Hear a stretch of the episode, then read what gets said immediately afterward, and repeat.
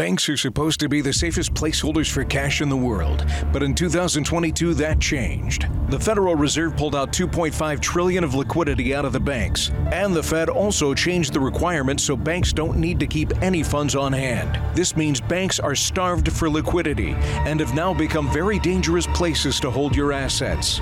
Get out of the system with the world's safest and most private assets, silver and gold. Call Kirk Elliott PhD at 720 605 3900. Be sure to tell him Pete Santilli sent you.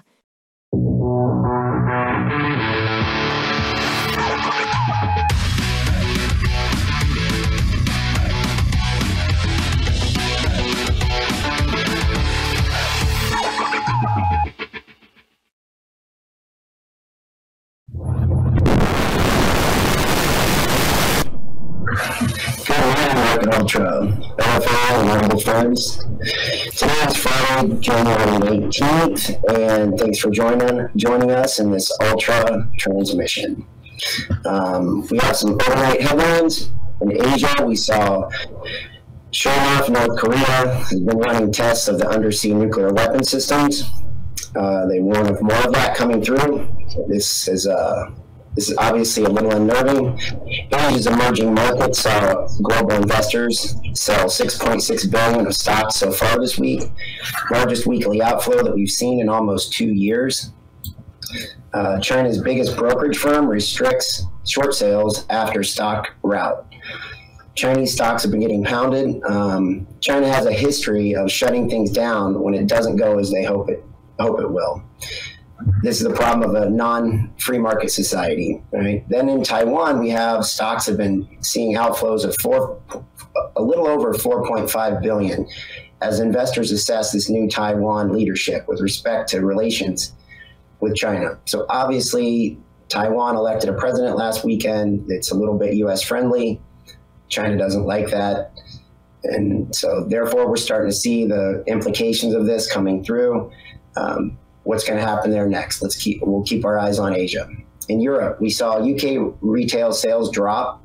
This adds to the case that they will enter a recession in 2024. This fits with what we're seeing across Europe and a lot of other parts and pieces. Um, we've been covering that data a little bit sparsely, but we have been covering it. We've been pointing toward recession in Europe, this is no surprise to us. Um, on that same front, BASF, which is a huge German chemical and manufacturer of agricultural products, coatings, plastics, and so forth, they saw their earnings drop and basically crater. Uh, so that was a pretty significant hit to the German market overnight. We talked a little bit about this yesterday when we talked about Poland and the feedstock of the natural gas coming through. Nord Stream 2 coming through into Germany. Germany needs its energy. It's one of the largest industrial pr- producers across Europe. So without that, Germany starts to struggle, and we're starting to see that come through at the bottom line in, in some like BASF.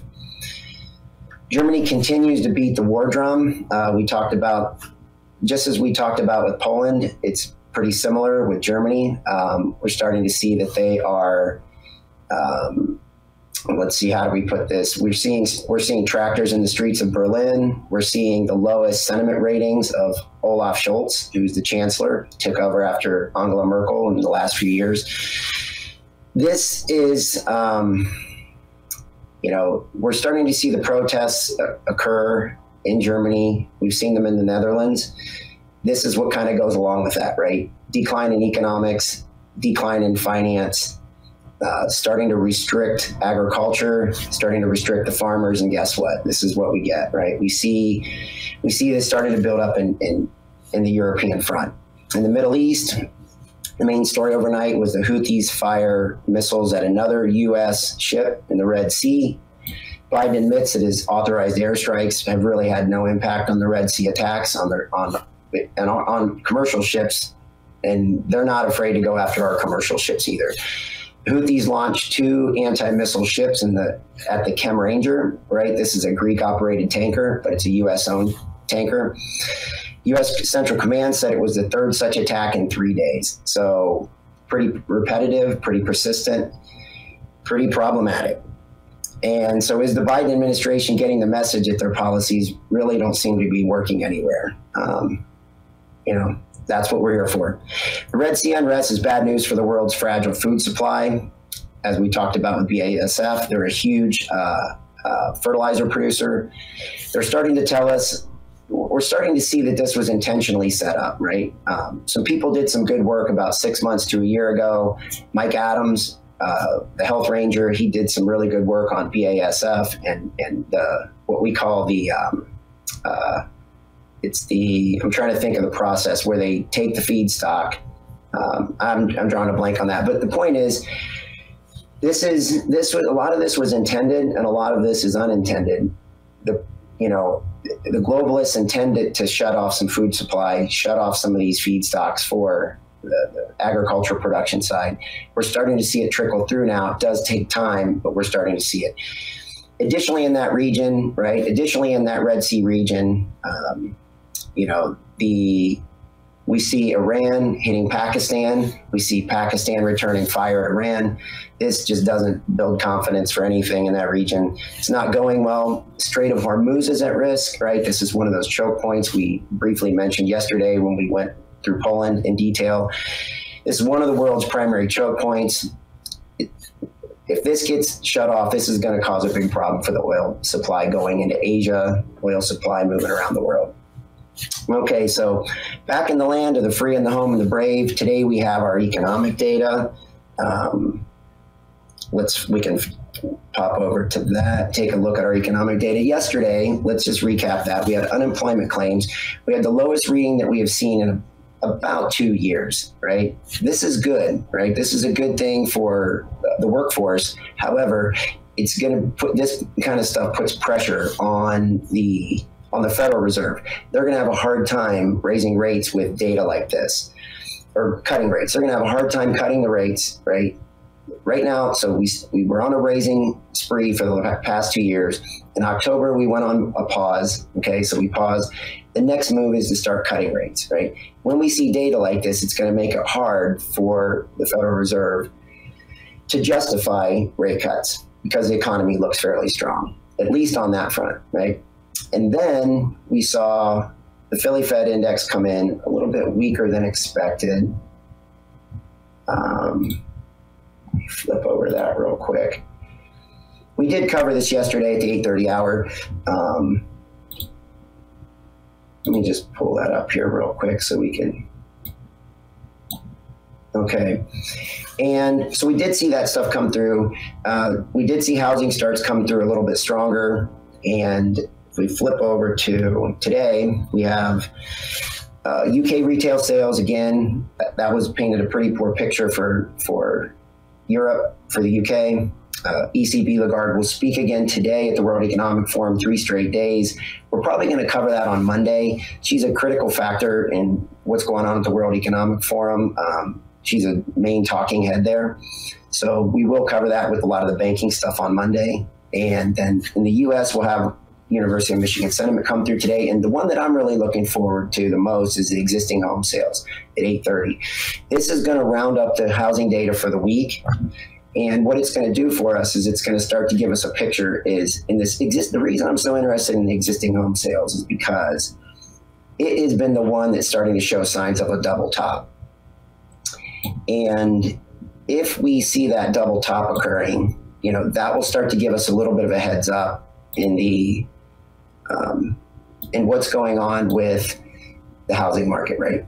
The initial, the building permits, new home sales, that kind of stuff has been incredibly strong. It's been holding up pretty well. The existing home sales is the one that's given us the signs of weakness. Okay.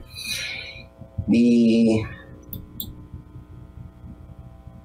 all right, let's move over to okay. So with that on the political front, all right, let's think about what's going on politically. We have Mike Johnson saying that he need, you know, the border, right? This is the border or funding, right? Border and or funding. Okay, so what's going on with the border and the passage of a bill that they need to try to extend the funding? Will we will we be able to force the border to be closed if we hold them hostage with the funding? That's really where we're at, right? Can Mike Johnson come through on that?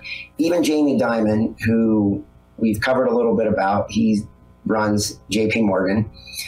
Even with JP Morgan, um, even with Jamie Dimon coming out and saying, um, you know, that control the borders or you're going to lose your country. Okay. So we're starting to see this come through even at Davos, right? This was at Davos, Jamie Dimon made that quote, you know, control your borders or you're going to destroy the country, right? It doesn't get more clear than that.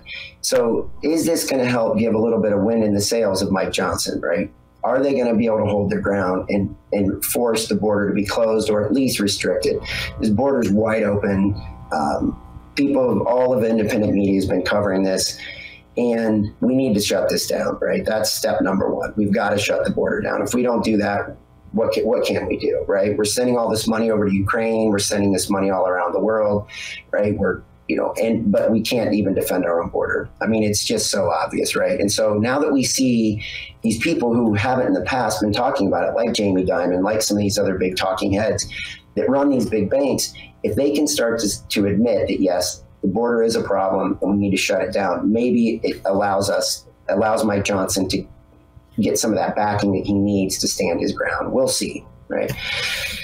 And with that, on the political front, so that's the big issue of the political front as we wrap up this week. The next one is, you know, Trump continues to roll strong, right? But the attacks on him continue one after another and really from every angle. So we're going to run this clip here where we see Trump with sores on his right hand. And th- this is where we've gotten to, right? I mean, they don't cover, right, the fact that Melania's mom passed away and that the whole Trump family was at the at her funeral. They don't, I mean, you know, this is a 45th president of the United States, right? You would think they would be covering something like that, but instead they're focused on uh, three little sores on his right hand. So if we can, let's run clip one. We'll take a look at this. We'll see how this guy just gets hit from every single angle about it.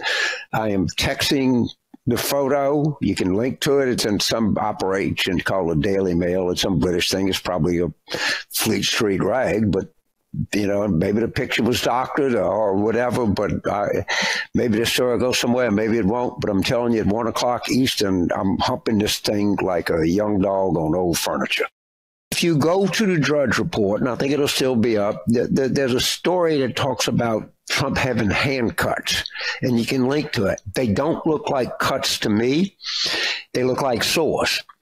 And I've asked a number of MDs what medical condition manifests itself through hand sores, and the answer is immediate and unanimous secondary syphilis. All right, I think that, I think there's a good chance this man has the clap, and I'm not being particularly secretive about it. I am texting the photo. You can link to it. It's in some operation called the Daily Mail. It's some British thing. It's probably a Fleet Street rag, but you know, maybe the picture was doctored or whatever, but I, maybe the story will go somewhere, maybe it won't. But I'm telling you, at one o'clock Eastern, I'm humping this thing like a young dog on old furniture. If you all right, so there we see James Carville, a long known political operator. and just listen to that. I mean, just it's amazing, right? How he takes this and he wants to run with it. I mean, this guy, he's probably losing his political power. He's not as prominent as he once was, but still, to have someone like him come out with, you know, come out and just immediately start calling for syphilis what more can what what can happen next, right? So it's absolutely just a disgrace, right?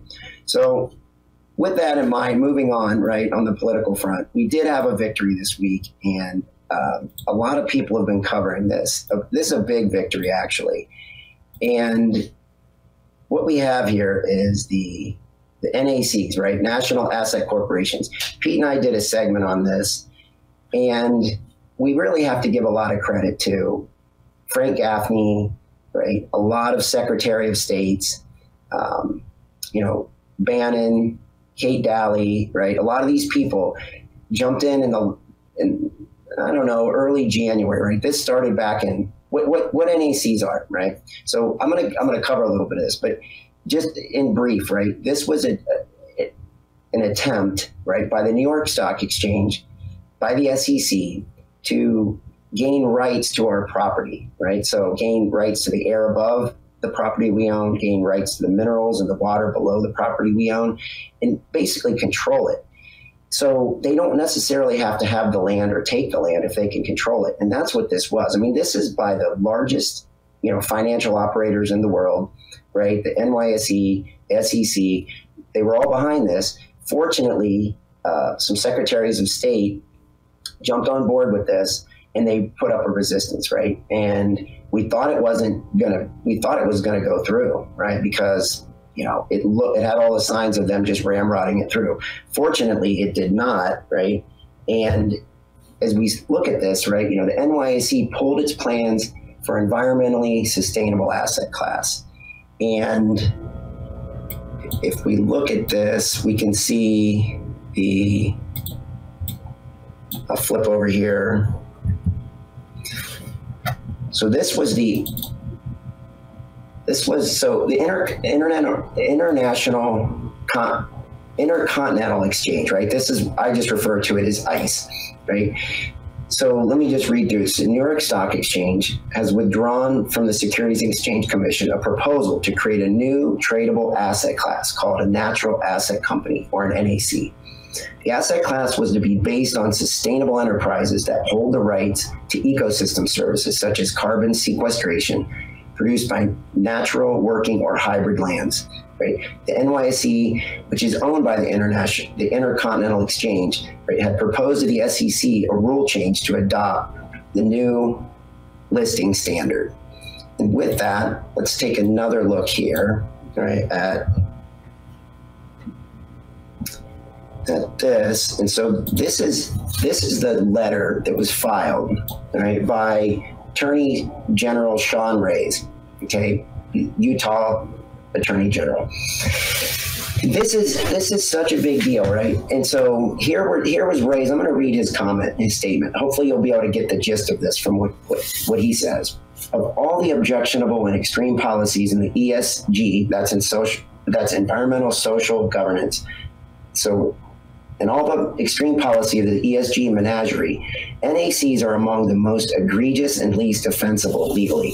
NACs rely on unproven models focused not on returns and value for investors, but rather restrictions of legal and productive use of natural resources, with dollars deployed in amorphous and undefined categories, such as natural assets and ecosystem services. While masquerading as a novel tool for the public good, NACs are a brutish vehicle to accomplish an activist political agenda.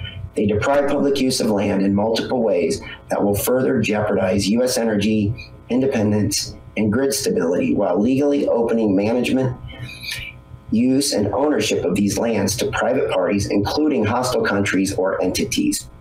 Right. So in this letter, right, we see down at the bottom in the orange, I've highlighted, you know, it was co led by the state of Kansas, Alabama, Alaska, Arkansas, Florida, Idaho, Indiana, Iowa, Kentucky, Louisiana, Mississippi, Missouri, Montana, Nebraska, New Hampshire, North Dakota, Ohio, Oklahoma, South Carolina, Tennessee, Texas, Virginia, West Virginia, and Wyoming. So fortunately, everybody jumped onto this, right? And and because of independent media, because of what we're doing here, right? This we did make a difference, right? Uh, again, you know, for, thanks to Frank Gaffney. Um, and some of you probably jumped on board, right? Pete had him on a couple times, and um, he had a. I'm trying to think of his. Oh yeah, here it is. So, his he had a, a site set up, Center for Security Policy.org, right? And it was based off. You know, it, it was a way for people to to uh, sign the documentation that enabled these secretaries of state to go and stand their ground. So this does make a difference, right? Thanks to Frank Gaffney for, for putting that together. Thanks for Steve Bannon for putting this out there. Thanks to Pete, you know, for covering this with Frank Gaffney. Thanks to Kate Dalley for having the Secretary of State on and getting this coverage. You know, uh, Kate Dalley was on with uh, Alex Jones, so you know you're talking 20 to 30 million of coverage. I think Tucker Carlson had mentioned a little bit of this. So with that, we had hundreds of millions of people who were aware of this. You know, maybe five to 10 million took action. That gave the secretaries of state the ability to stand their ground and put an end to this. So this is a huge victory. I mean, if this would have gone through, this was beginning of a very, very slippery slope. So that's a huge, huge victory for us. And we need to really kind of celebrate that because that was a big thing that big, very big positive that happened this week. And so with that, we're going to take, um, yeah, let's go ahead and take a look at some markets here. And then, um, So I'm going to jump over and take a look at the dollar. The dollar is the one that I like. For anybody who's been following along with Market Ultra, I always like to go back to the dollar. The reason for this is dollar. I can take one look at the dollar and I can tell almost what's going, almost all the time, what's going on with markets. The in this case, right, we saw the dollar has come back up into the breakout zone. And let me slide this over here so I can see it. Well, all right, so what we're looking at here is dollars made a pretty strong rally from down in here. Okay, down in this area. So down at the 7 8 harmonic. We moved all the way back through, retested the halfway harmonic right around in here chopped around for a long period of time in here, and we made our way back up into the middle of the breakout zone. Now, this is a little concerning to me right here, right? That it went right to the middle of the breakout zone, and now it's starting to roll back over. Where we continue to be at a very uh, critical tipping point, right, for for the dollar, and if we can get above this, the, we're always testing, right? The, the markets are a weighing machine, right? So takes in information here, takes in information there, and then it makes its decision, right? It weigh, it's a weighing machine, right? So we take all this input, all this economic data, all this political input, financial market input, you know, the U.S. relative to, you know, like we talked about, Asia, Middle East, Europe. And so money starts to flow. We talk about money flowing out of Asia. What does that mean? Well, is it flowing into the dollar, right? Where where is money going to be treated best. If it's going to flow into the US, we're going to see that come through the US dollar, typically, right? So the question is, you know, back in here, down at the lows, right, way back in here, we weren't hearing a lot of talk about the dollar. Um, you know, we as we ended the year, as we ended 2023, it was all about the destruction of the dollar. Dollars collapsing, dollars collapsing, dollars collapsing and the dollar fights its way back, gets back up. And so yesterday, all I heard on on the mainstream financial news was the dollar is now strong, right? The dollar is now strong. So you know, what's going to happen from here, right? If we take a look at our bigger picture, just quickly, right? The dollar is positive, right? It's above this converging triangle that we've talked about several times. It's holding its ground you know, we're looking at some kind of a move mid to late 2024 in the dollar. That lines up with the political the political um, process, right, in the U.S., right, the presidential election. So I'm looking at this U.S. dollar as a, a big indicator of what's going on and what is a, what is going to go on. So as long as we stay above, right, basically right around in this area, this 95 level, we have to look at the dollar on the upside, right, the, the positives of the dollar. So when we see these things being taken down, like the national asset companies, that's positive for the dollar, right? Even though it could have been very destructive to the dollar, it is a positive for the dollar. We have to take our small victories, right? The dollar is taking its small victories. The whole world's, as we talked about, you know, you can see all the things that are going on in the world that aren't positive, but this is a this is a positive so far. Dollar hanging in there, right? We, if we jump over and we with that, we, there's a little bit of talk about the bonds. So we've talked a little about the yield curve, right? So we've got this yield curve structure: two-year debt, five-year debt, ten-year debt, thirty-year debt, right? And that creates in, in shorter term stuff, but that creates the yield curve. The two-year has been on the move, and the ten years hasn't been moving as much on a relative basis. So what that means to us is we're getting a yield curve yield curve shift. And when that happens, right, it'll it'll start to play out through the dollar as well. We'll probably take a look at that on Monday when we cover the financial side of the World Economic Forum, and we cover some of the other financial stuff as we roll into the first of next week. But I'd like to bring that into the picture, right? This this yield curve because it's starting to have a big impact on some on the, some of the big financial players because most the stock market's big but the bond market's even bigger, right? Significantly bigger. And then the currency market is even significantly bigger than that. So we have to keep these things in perspective. And the, the bond market, when it starts to make big shifts, it causes a lot of financial financial um, money managers big problems. Uh, big adjustment, big needs for adjustment, right? The problem is they're kind of backed in the corner and there, there isn't always room for them to maneuver. So we're going to keep a close eye on, right? We're going to we're going to start taking a, a look at the, yield curve as well. And Pete and I'll jump into that, and I'm sure we'll cover that a lot because I think this is going to be become a big factor this year. So um, with that, we're gonna we'll skip over the bonds today. So that's a dollar. We'll skip over the bonds, right? Let's take a quick look at the energy markets.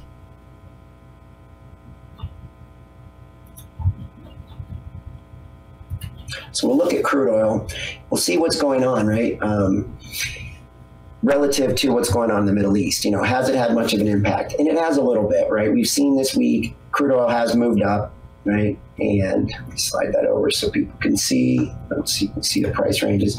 So this is this this chart showing just to give you some time perspective. This chart is showing since mid October, right? So this is right after we saw the attacks on Israel.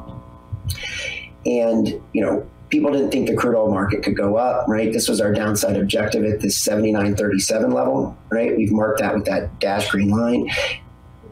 Crude oil, we were afraid the way crude oil was trading through here, right, as choppy as it was, it was setting up for a big move down. So we, we popped through, okay, and then we, we we called for a retest of the 79.37 and we got two of them. We got one here we got one here, right? And we said as long as crude oil stays below the 79.37 level, it's, it's under pressure. Okay, so again, we take the harmonics, right? This is a harmonic structure. We take the harmonics and then we start looking at the news, right? That's what we're doing today. We're going back, we're looking at the Middle East, we're watching what's going on in the Red Sea, we're watch, watching what's going on around the world from an energy perspective. And now we're applying it back to this. We're still below, way below 79.37. So as long as it stays below there, the pressure is going to be to the downside of crude oil, right? And, and we're seeing that, right? Even though we're seeing this, you know, these uprisings in Iran, Pakistan, you know, the Red Sea, all these potential choke points that we talk about that can restrict the flow of energy. Still, we see crude oil under pressure. This tells us a story, right? So um, that gives us a little bit of background on crude oil, and with that, we'll jump over to let's take a look at metals because I know that is something we've been discussing quite a bit. We'll take a quick look here at gold. Right, this was back when this was the first attack on the Red Sea. Okay, so we fulfilled an objective up here at this bright green line, and then we sold straight off again, all the way back down into the breakout zone. Right, and then we've been messing around with this old halfway level. Right, and we see gold come back down, get down into this area that's kind of messy. Right, and now it's bouncing a little bit again. So what's going on with gold? It's just it's lost in space, right? It's just, it really is. It's just lost between these levels. We can see a big impact going on here. We can see this area hold. So we call this resistance. Gets up into there, it gets resisted to going higher. We get down in here. We call this support. Markets finding support down in here. So gold is basically lost in space. So if we flip over, so what can we look at to give us a little more clarity, right? We'll take a look at this is the silver market, right? We came down. Um, Again, we take let's take a look at this halfway level, right at 23.70 per ounce. We can see multiple tests of, of silver in that area. And what we do last night? Uh, make sure that was last night. Yes, yesterday and last night we came down. We hit the seven eights right down in here, and then we bounced. Where are we now? We're back at the six eights, right? So we're chopping around in here. Can we come down and finish this full downside harmonic? This would be a great thing for us as market quant quantitative analysts, technical analysts, because we would then have something to lean against, right? We could, so even though gold is lost in space, we would see that silver, we would now have something to lean against, right? So we'd be looking at the silver market as our guiding force, right? Our guiding light. And so we're I'm I'm hoping that we see this 2214 an ounce, and that's what this target is down here. So if we see this 2214, we want to see what the reaction would be there. Is there going to be a reaction? Is is the silver market going to hold up at that 2214 or is it going to blow through there? One way or the other, odds are very high, right? Because that's how these harmonic structures work is that we'll see some sort of a reaction there, either a slicing through that 2214 or it'll find support there and we'll see it chop, bounce, reverse to the upside. So that's what we would be looking for. If we get that, it gives us a lot of clarity as to what's going on in the markets. And so let's jump over and take a quick look at copper because we call this Dr. Copper. Copper market's pretty smart. It's able to see changes in the industrial sector, changes in mostly industrial, right? Copper's used obviously wiring, new home sales, you know. It, so with new home sales being fairly strong, we would, you know, that would be a, a, a an underlying force for copper to be, you know, stronger, right? Demand for copper. A lot of different uses for copper, but in this case, we here's an old downside halfway harmonic level, right? And that's where copper went to over the last. This is uh, this right here is January 15th. So this is this trade down in here is basically this week. Okay, so that's showing the trade for this week. Hit this halfway harmonic. We'd love to see what happens if silver gets to that 22.14. Does copper hold at this 37.28 um, level? If it does, that gives us two markets that are showing confirmation there. And then what would gold be doing at that point in time? That's what we would be looking at, right? So with that, let's let's jump into one market that we haven't looked at yet.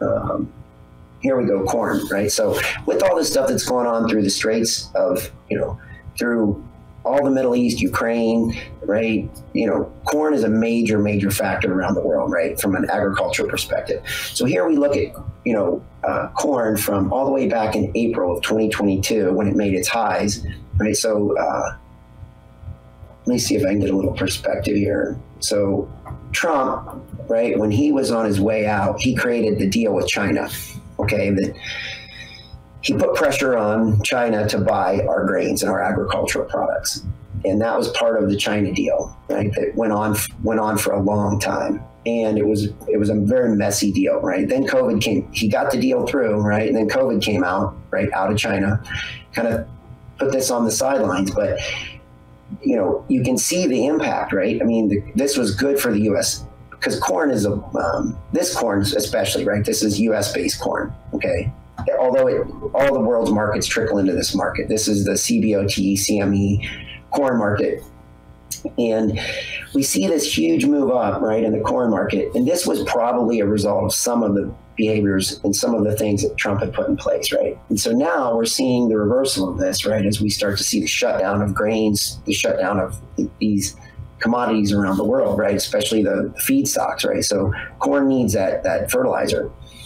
And so we're seeing this downtrend in corn, and it's been a pretty big deal. This is August of 2023. So we're starting to break to new lows, and that's what I really wanted to point out, right? Is corn is starting to break to a new low right in here. This we want to pay attention to because four dollars a bushel would be a big number, and that's down in here. That would be a big number for this. Really puts pressure on the U.S. farmer. Really puts them under the gun. Makes it hard for them to survive, right? This. So, what is a globalist agenda to make it hard on farmers to make it hard on everyone. So we're going to start watching this corn market because we think it's a critical component to getting this global perspective, to getting this understanding of what's going on. And with that, what we can do is we'll start to take, we'll start to jump over to what's going on with the World Economic Forum. Um, this is one of those events that, uh, you know, we I can't say we look forward to it. It's always a, a, little bit comical to see how this goes on. We named this show Chaos and Davos. The reason is because you'll see on the streets we have so the, the, the concept of, of here's what I want to get to right with with Davos is the theme this year is restoring trust. Okay, at Davos, right? So these globalists know there are few, and then there's you know the many of us, right? They want to keep control over the masses. And that's essentially what goes on at Davos, right? Is they get behind doors, right? There's private lobby that goes on that's not out front. You know, it's not covered by the, the mainstream media. It's very biased, right? So um, there's so much to unpack here, right? But what we've tried to do is we've tried to take today, right? Three things. Um, we've tried to take take a look at health, climate change, right? Inflation, and we've tried to pull components out of what's going on at the World, World Economic Forum out on the street, right? And in inside, right? The stuff they want us to see that's all polished and and you know uh, you know good lighting good good environment for the people being interviewed. And then we want to see it what's going on on the street. And we want to look at this from a health perspective. So who we pull out? We pulled out tedros right? Who leads the world health organization right? Most of you probably know him from the covid pandemic deal right? He was pretty front and center with fauci and Birx and all those people and gates and all these guys during the climate change during the uh, the covid the covid uh, window of time from you know late night late 2019 into the early 2021. These guys were front and center. And then we we'll, we'll, take a look at climate change, right, which is through John Kerry, right? There's no, no no one whose face, right, you know, who rises up out of the casket. It looks like. I mean, I can't believe this guy. Sometimes you wonder if he's still breathing, but he, uh, you know, we're going to take a look at him from from a climate change perspective. Because there's no one who has the face of climate change better than John Kerry, in my mind, right? And then we're going to take a look at inflation. And so we pulled out Milei, right, the new leader of Argentina. Okay, so what we're going to do is we're going to go through some of those clips. The first clip we want to go through, though, is we're going to go back to our buddy Donald Trump, right? Who, although he's not in Davos, right, and we're going to roll this our second clip of the day, and so he might as well have been in Davos, right? Because this is a direct attack on this globalist scene, right? The, the thing that they need the most to make this to make their whole plan work is they're going to have to convert us over to some sort of a central bank digital currency because if we have paper currency right if we have the ability to barter and um, some form of barter these people have no control over us, right? So they need to enact some sort of a central bank digital currency because that's how they're going to get their climate agenda. That's how they're going to get their health control. It's how they're going to continue to push their inflation, right? Where they keep us on the wheel, they keep us working hard, right? Doing what they want, right? And they, and the reason, the way they can do that is because they always keep us under the gun. We, they, inflation takes away our freedoms, right? So that's what we that's our theme of the day, right? Is chaos in Davos, and there's no one better to kick it off than Donald Trump. So if we can with that, let's roll clip to Donald Trump take, taking a shot into directly into Davos from government tyranny as your president i will never allow the creation of a central bank digital currency you know about that much. I'm very well. New Hampshire, very smart people. Very, uh, very current. You know what they're doing. Such a currency would give a federal government, our federal government, the absolute control over your money. They could take your money. You wouldn't, you wouldn't even know it was gone. This would be a dangerous threat to freedom, and I will stop it from coming to America. I'm also making.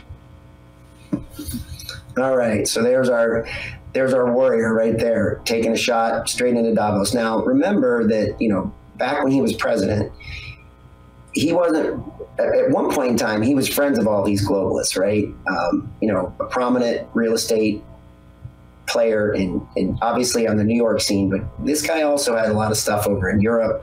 So he's he's friends with a lot of these people. And once he became president, he started taking a stand for the people they didn't like him in Davos, but he went anyway, right? He's, he went as unannounced as you can possibly go with about a month's notice, right? That's for someone like him, you know, to move all the, the equipment and all the protection, protective stuff. About a month is about it. That's about as short a notice you're going to get to sneak someone in or take someone into Davos. So he came basically unannounced into Davos, and it really turned some things upside down. So we love to see this, right? We love to see him taking direct shots at them. The, the, not all of the public is going to get what he's saying there, right? When when they see that clip, but you know, Davos knows exactly what he means, right? They know they they feel the missile coming in there, right? So, with that, we're gonna we're gonna take it. We're gonna now we're gonna go to the streets of Davos. Okay, this is this is always fascinating. Rebel News, right? Another independent media. They send. Uh, I think they have a team of six or eight people over there they are doing great work, right? It's not always productive, but it, what's great is that they're putting a light on them, right? They're putting a light on Tedros. And so we get to see these guys out of their element, right? They're always in a controlled element, right? They're always in a controlled place. You'll see it. It's typical, right? They put them up on stage, good lighting, good background, chairs, you know, they're all comfortable, you know, they got their legs crossed, they got their cup of coffee, right? They're in the, you know, and they're, and they're protected. Right?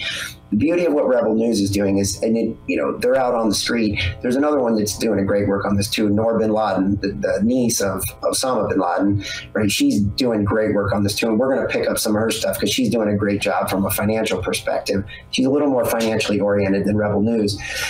Um, so we'll pick her up on Monday when we move over to the financial side of this. But for right now, let's just take, we're going to take a look at clip three. We're going to watch what happens with Tedros and his entourage on the streets while the rebel media guys are tracking him down. So with that, we can roll clip three.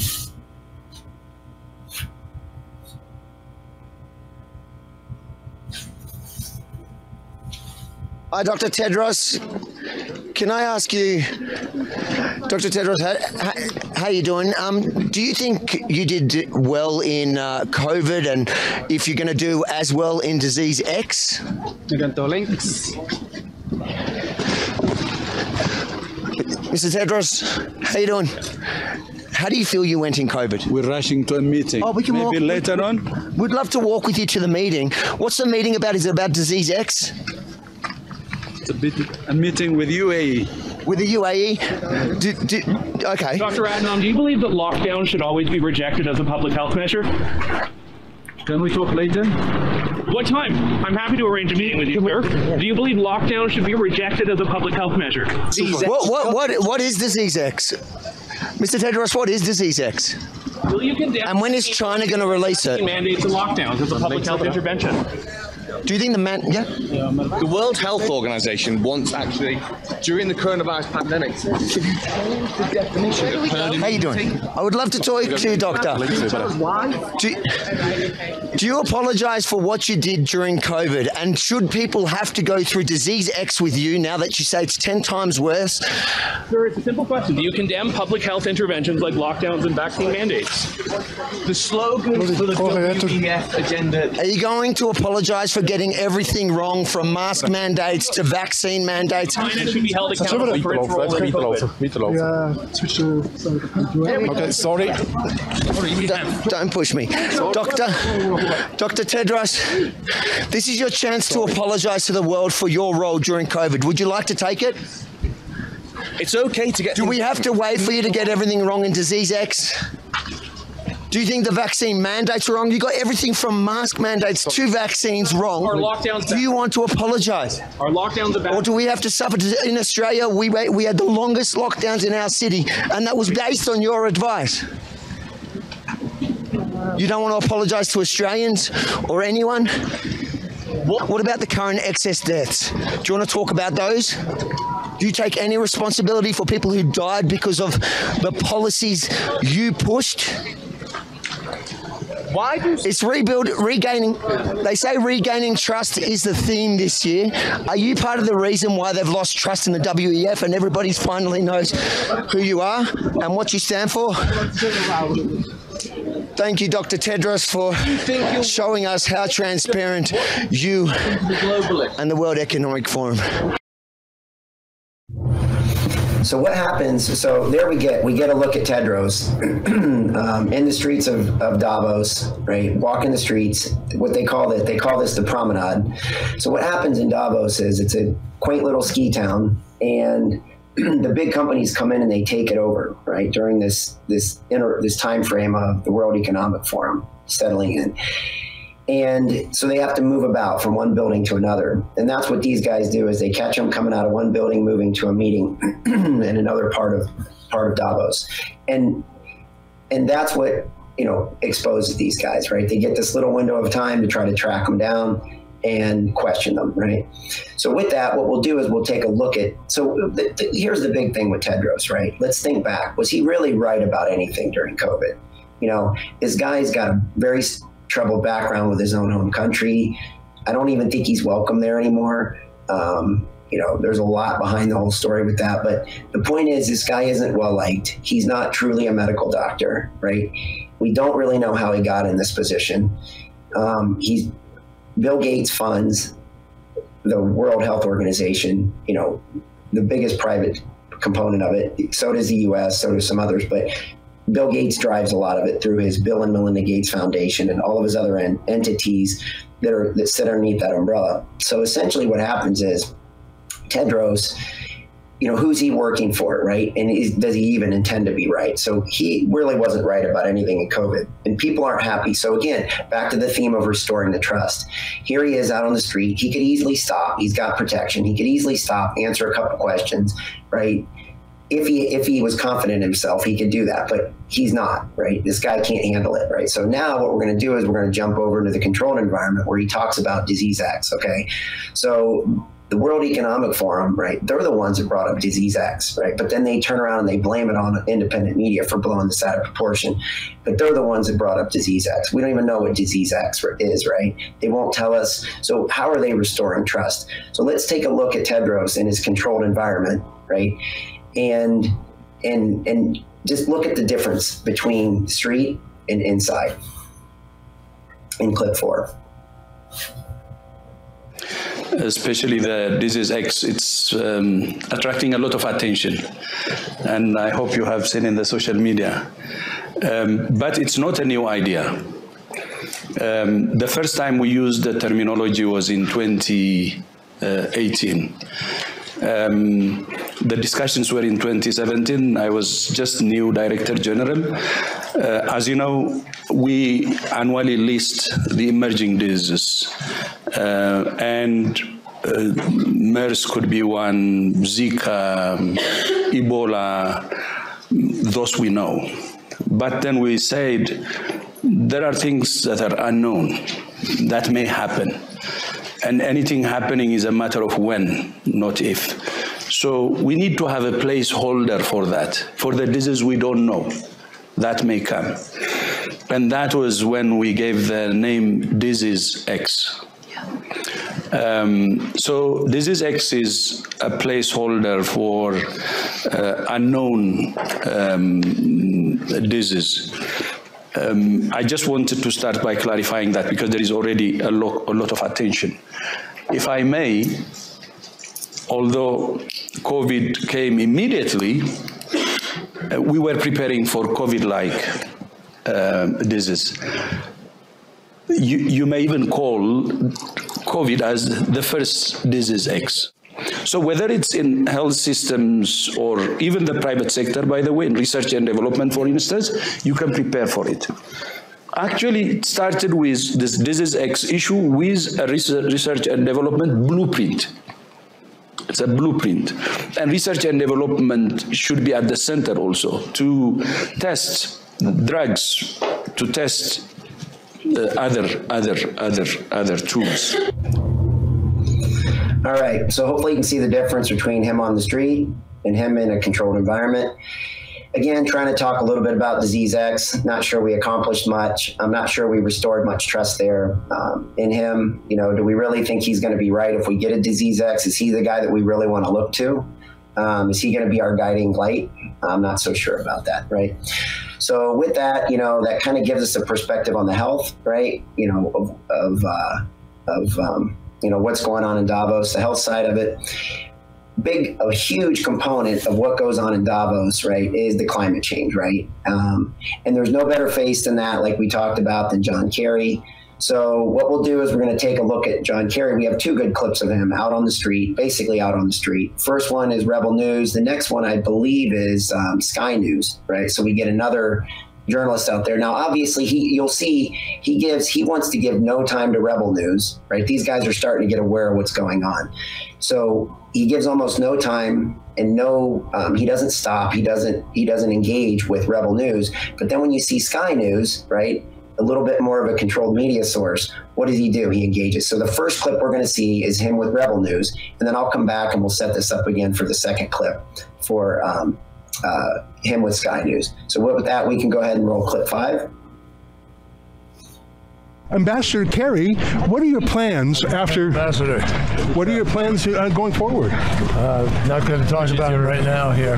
Last time we were here, we asked you a question about your private jet, and you said you stopped flying private. I don't have a private jet. Are you going back to private jets after your, your work with the Biden administration? Thank you very much. I do not Thank have you. a private jet. I didn't say you had one. I said you flew on one. Please make some space, huh? You don't fly on it. When was the last time you flew private? Thank you. Thank you. Thank you, guys. Ambassador Okay, so there's John Kerry getting the eternal question what about your private jet, right? So remember, he's married into wealth. Um, he ran for president, right? He's this guy's definitely a globalist. I mean, he's the face, he's the front face of, of globalism, right? And you know, thank goodness he wasn't president. Maybe who knows? Maybe it didn't matter whether he would have been become president or not. You know, back in the day. But anyway, this guy loves Europe. He's been seen at the Tour de France many times. Right? He was buddies with Lance Armstrong.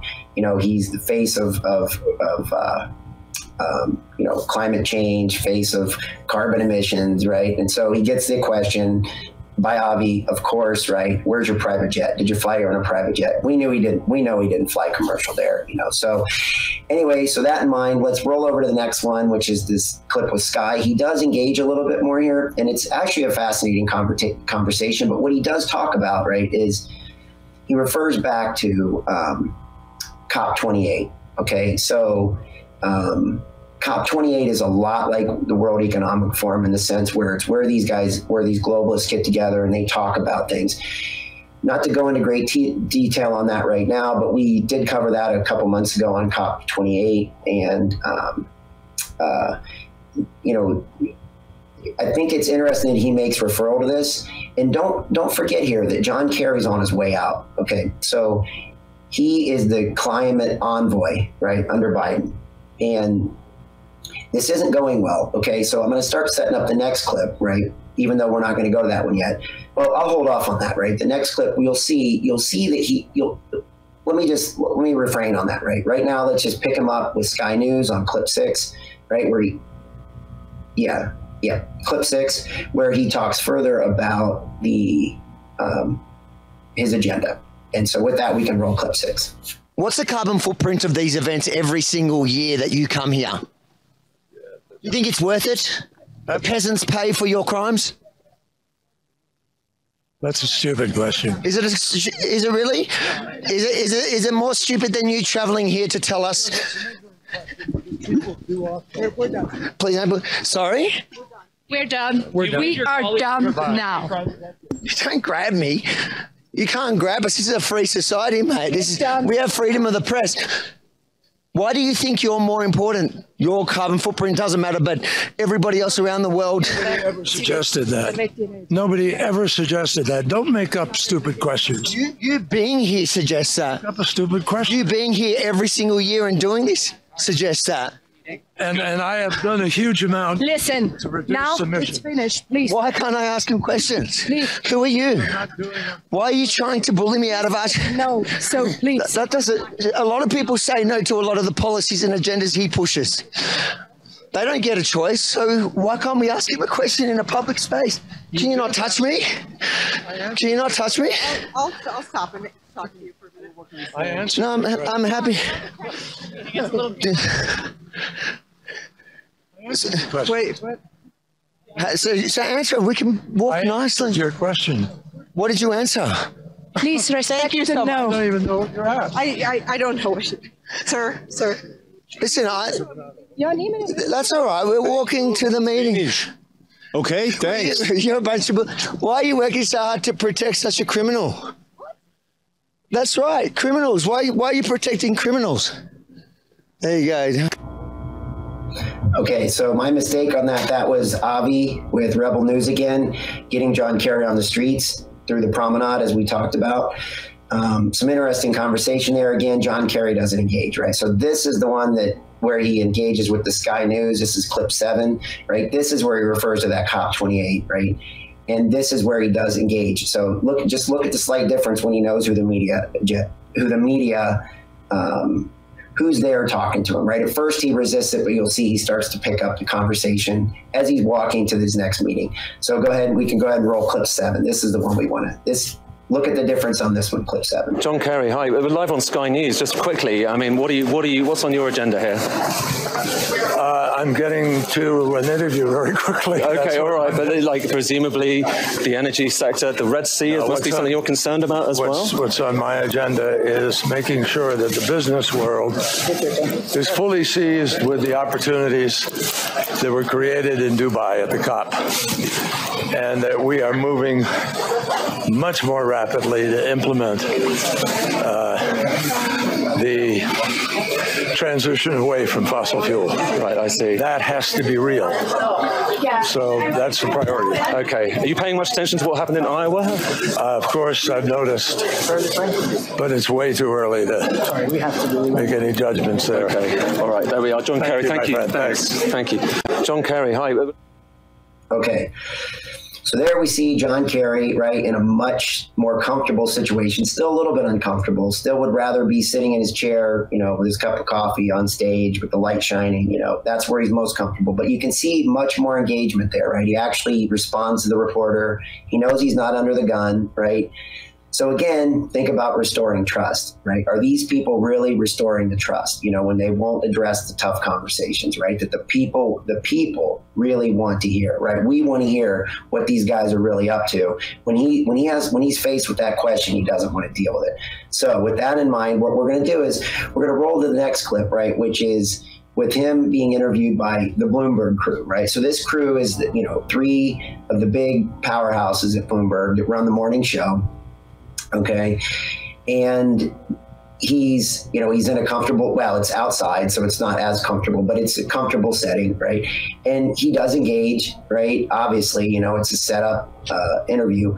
But what's important here is watch what these people do. They know that this guy's on his way out the door why is he on his way out the door? Because he's not he's not succeeding at this climate change policy gig that he's got going on, right? He's an envoy, right, for the climate change, but it's not going well. Okay, so the people are figuring this out. You know, they're they're they're foiling the mystery, right? They're they're they're you know this is the pressure, right, that we're putting on them. Okay, so this is what's so effective. And Avi, don't think that he doesn't have an impact on this stuff, right? Don't think that all this, you know, these people harassing them down the promenade, right, in Davos. Don't think that us shooting down these NACs, right, these national asset companies, right? Don't think that this doesn't get back to these people. They know exactly what's going on, right? They're connected. They, this is all part of their scheme, right? The part of their gig. So watch this thing unfold, right? It starts off pretty gentle and they move through the three different people. They all get to ask their questions and they actually start putting some pressure on this guy, right? And he doesn't really know how to respond. So let's pick this one up, clip eight. It's a little bit longer clip, but pay attention to the, the progression of this, right? As they start hitting them on electric vehicles, they make good points, right? Bloomberg normally is a pretty protected environment for these people, but he's not protected here. They go after him just a little bit. So let's go ahead and roll clip eight. There's a lot to unpack there. Can we just start with NATO? You mentioned NATO and rebuilding NATO. When the former president said what he had to say about NATO, he wasn't wrong. There were a lot of members who had promised to invest in defense that were falling short continuously. Has that changed? It has changed, but it still has to uh, be fulfilled. The promise has to be fulfilled, the 2%. And, um, uh, but I, but look, again, we have a myriad of major global challenges. Let's talk about one of the biggest that doesn't get to a daily focus of uh, Ukraine or of the Middle East, but it's killing a lot of people. The climate crisis is killing just air quality alone. We lose about 7 million people a year who die because of the bad air quality. You look at what's been happening last year, 2023, the single most disruptive year in history of measuring climate impacts fires, floods, massive rainstorms, greater intensity to storms, uh, the heat, which people can't live in, massive numbers of refugees already, and that could grow worse as it gets warmer, which it is going to because we're not moving fast enough to curb the impacts of unmitigated burning of fossil fuel. So there's only one cause of this crisis. It's the unmitigated burning of fossil fuel.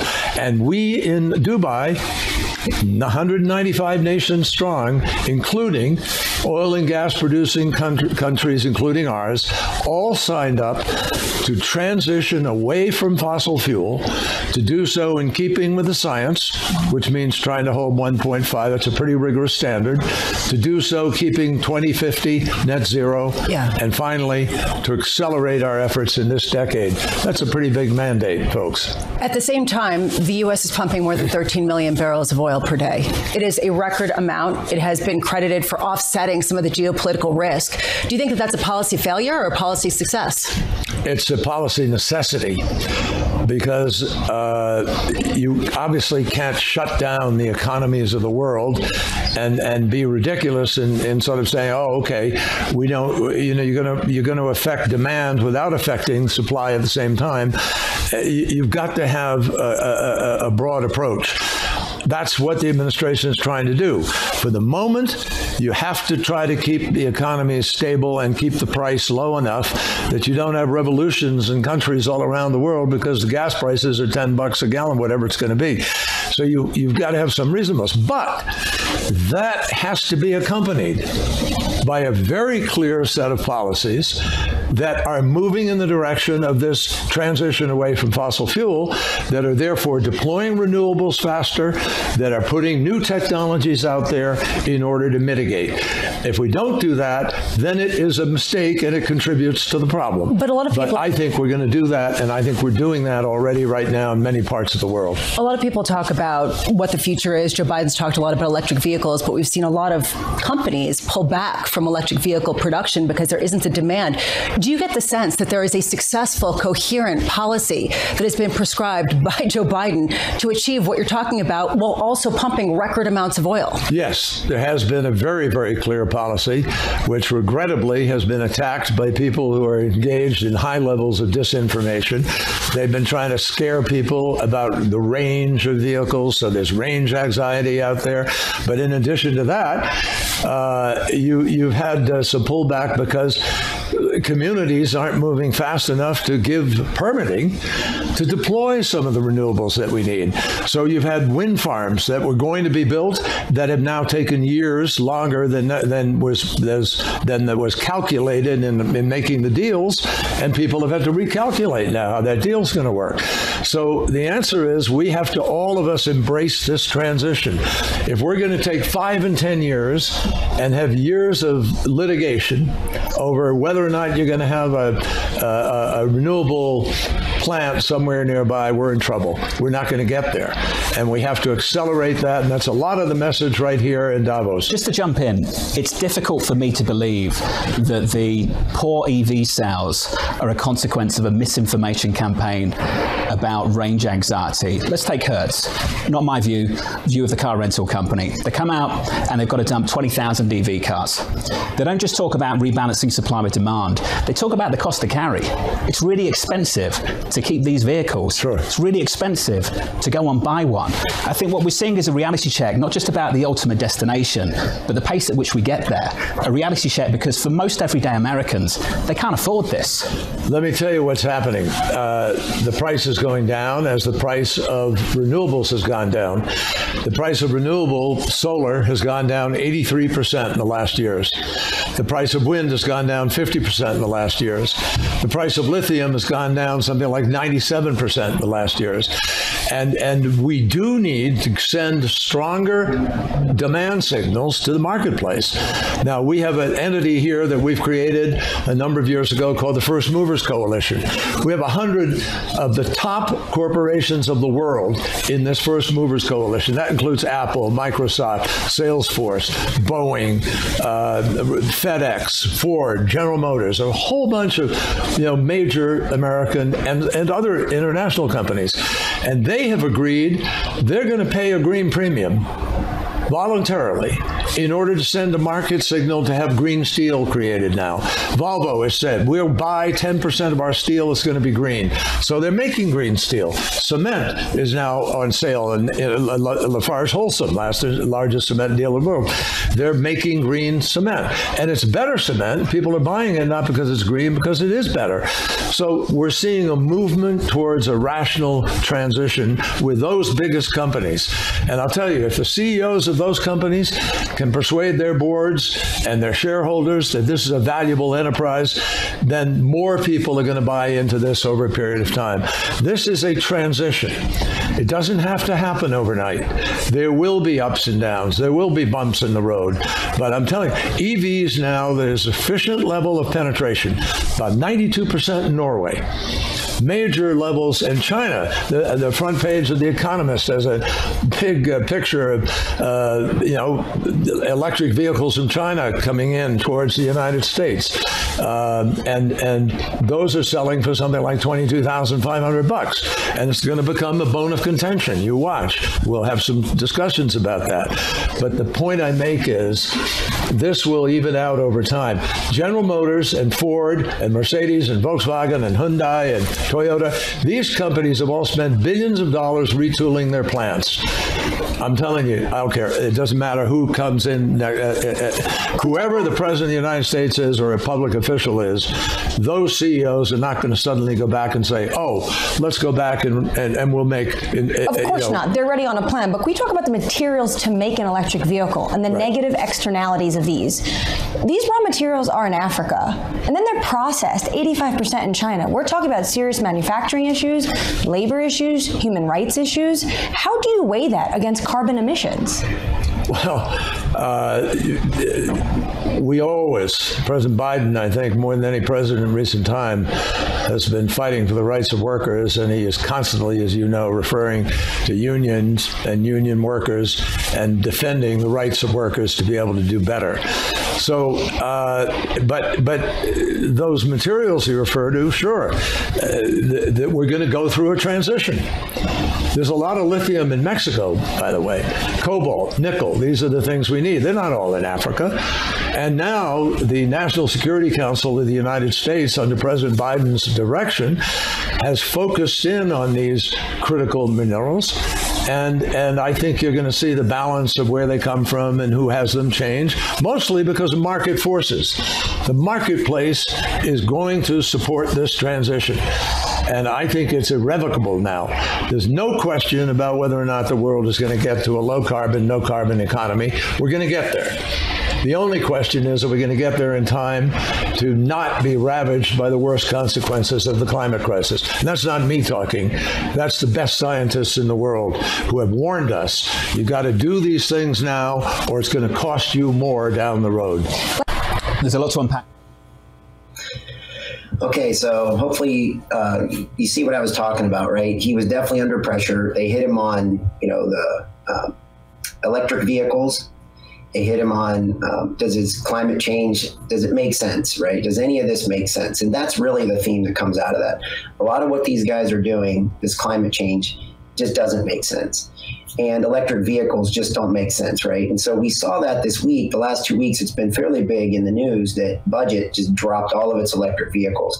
And so when I've been on some trips, you know, you talk to people who rent electric vehicles, they're paranoid because they get an electric vehicle.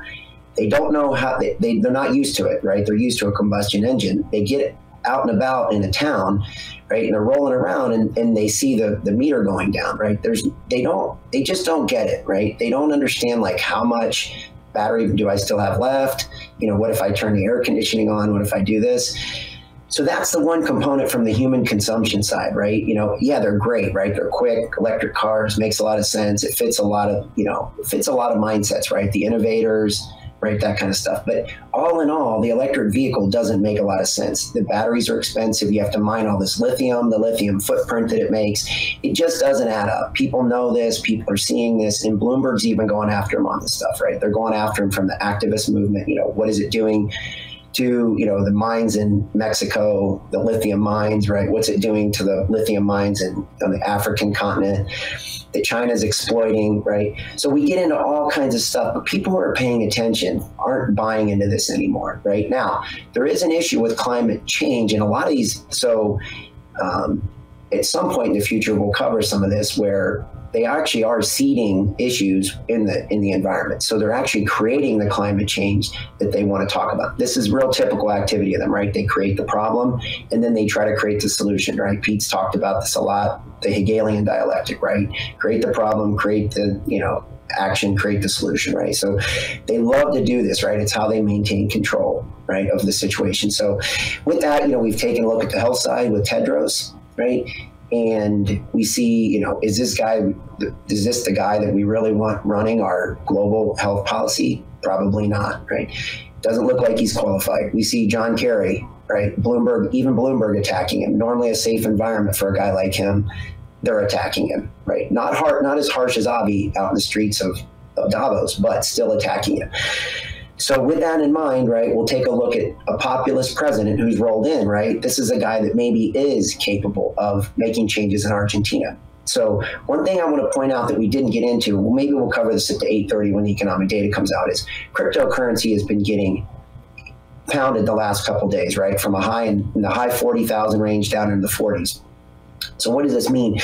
Well, we, what we can do with cryptocurrency, especially Bitcoin, we can look at a place like El Salvador, okay, and we can look at a guy like uh, um, Bukele, Bukele, right? So he's their president, right? And he's adopted the Bitcoin concept, okay? So he's turned around El Salvador in a short period of time, okay? He's walked in there and he has you know, held held up the rule of law, right? He's you know, created a good economic environment for people to flourish, and the people are doing very well in El Salvador, right?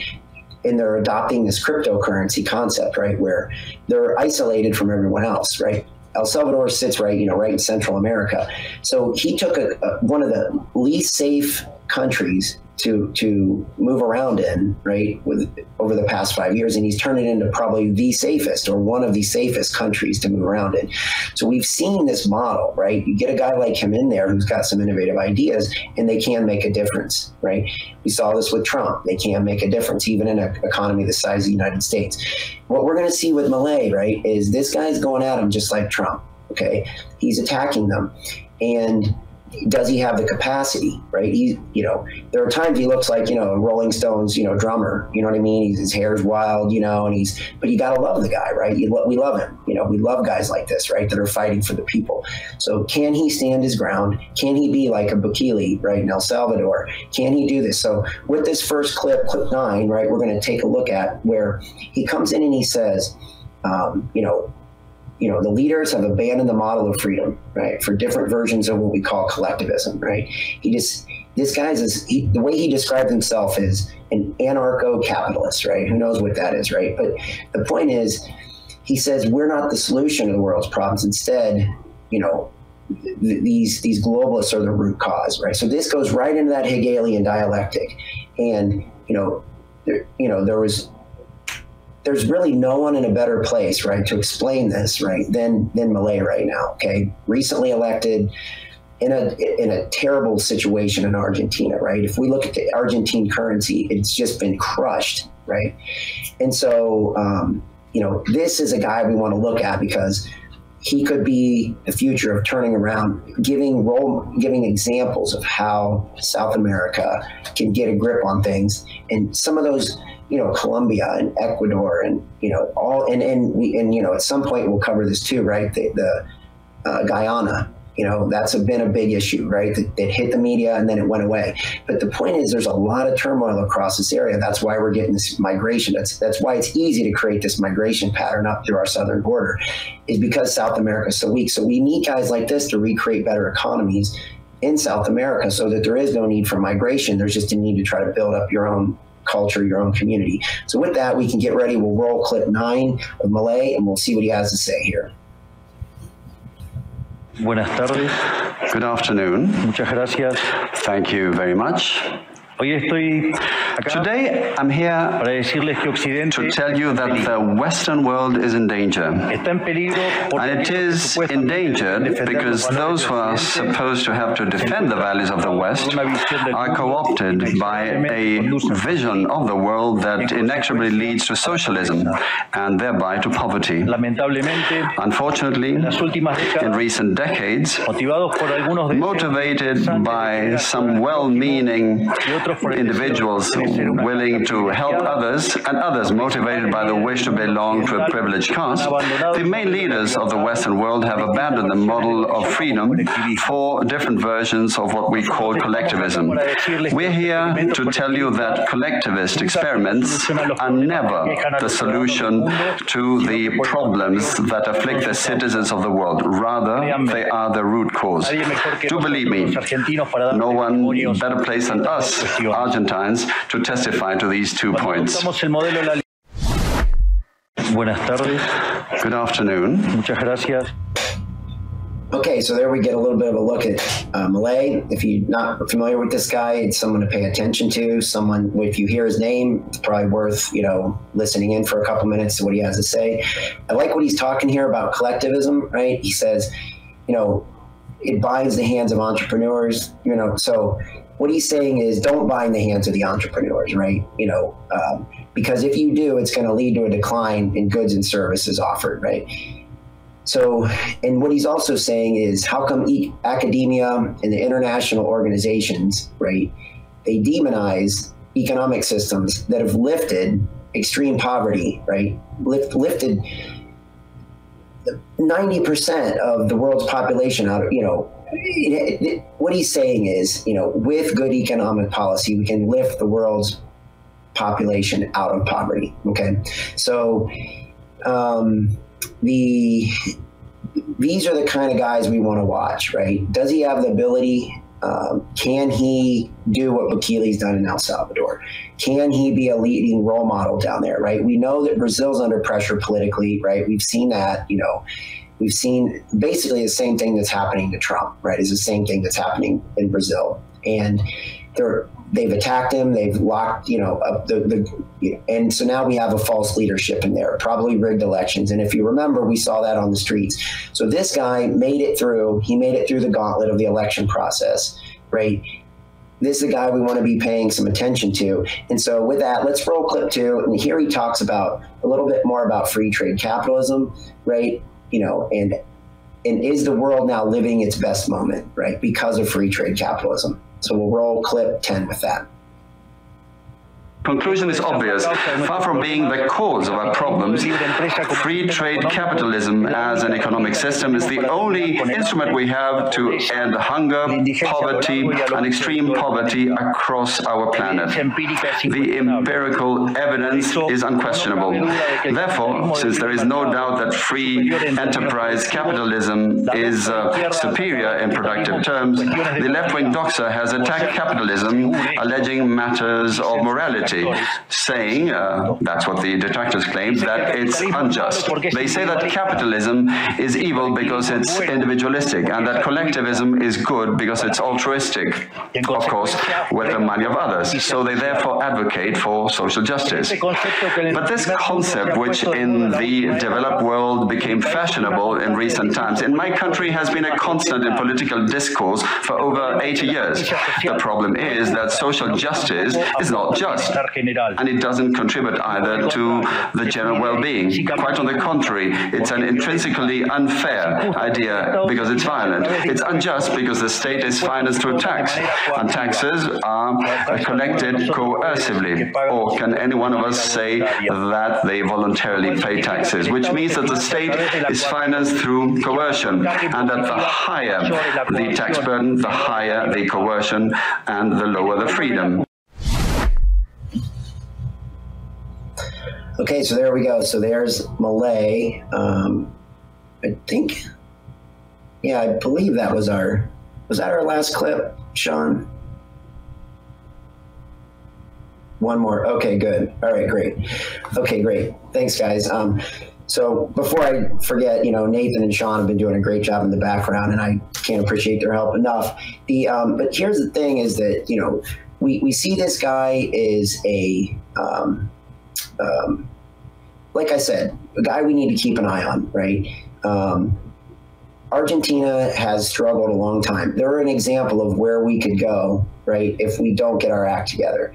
Um, there's so many South American countries that have, have fallen that have been extremely wealthy, you know, in the past. And this is a, a history, a story that we want to look at. You know, it's a model of where we don't want to go, right? We're kind of headed there one way or another. We got to dig ourselves out. Our backs are against the wall.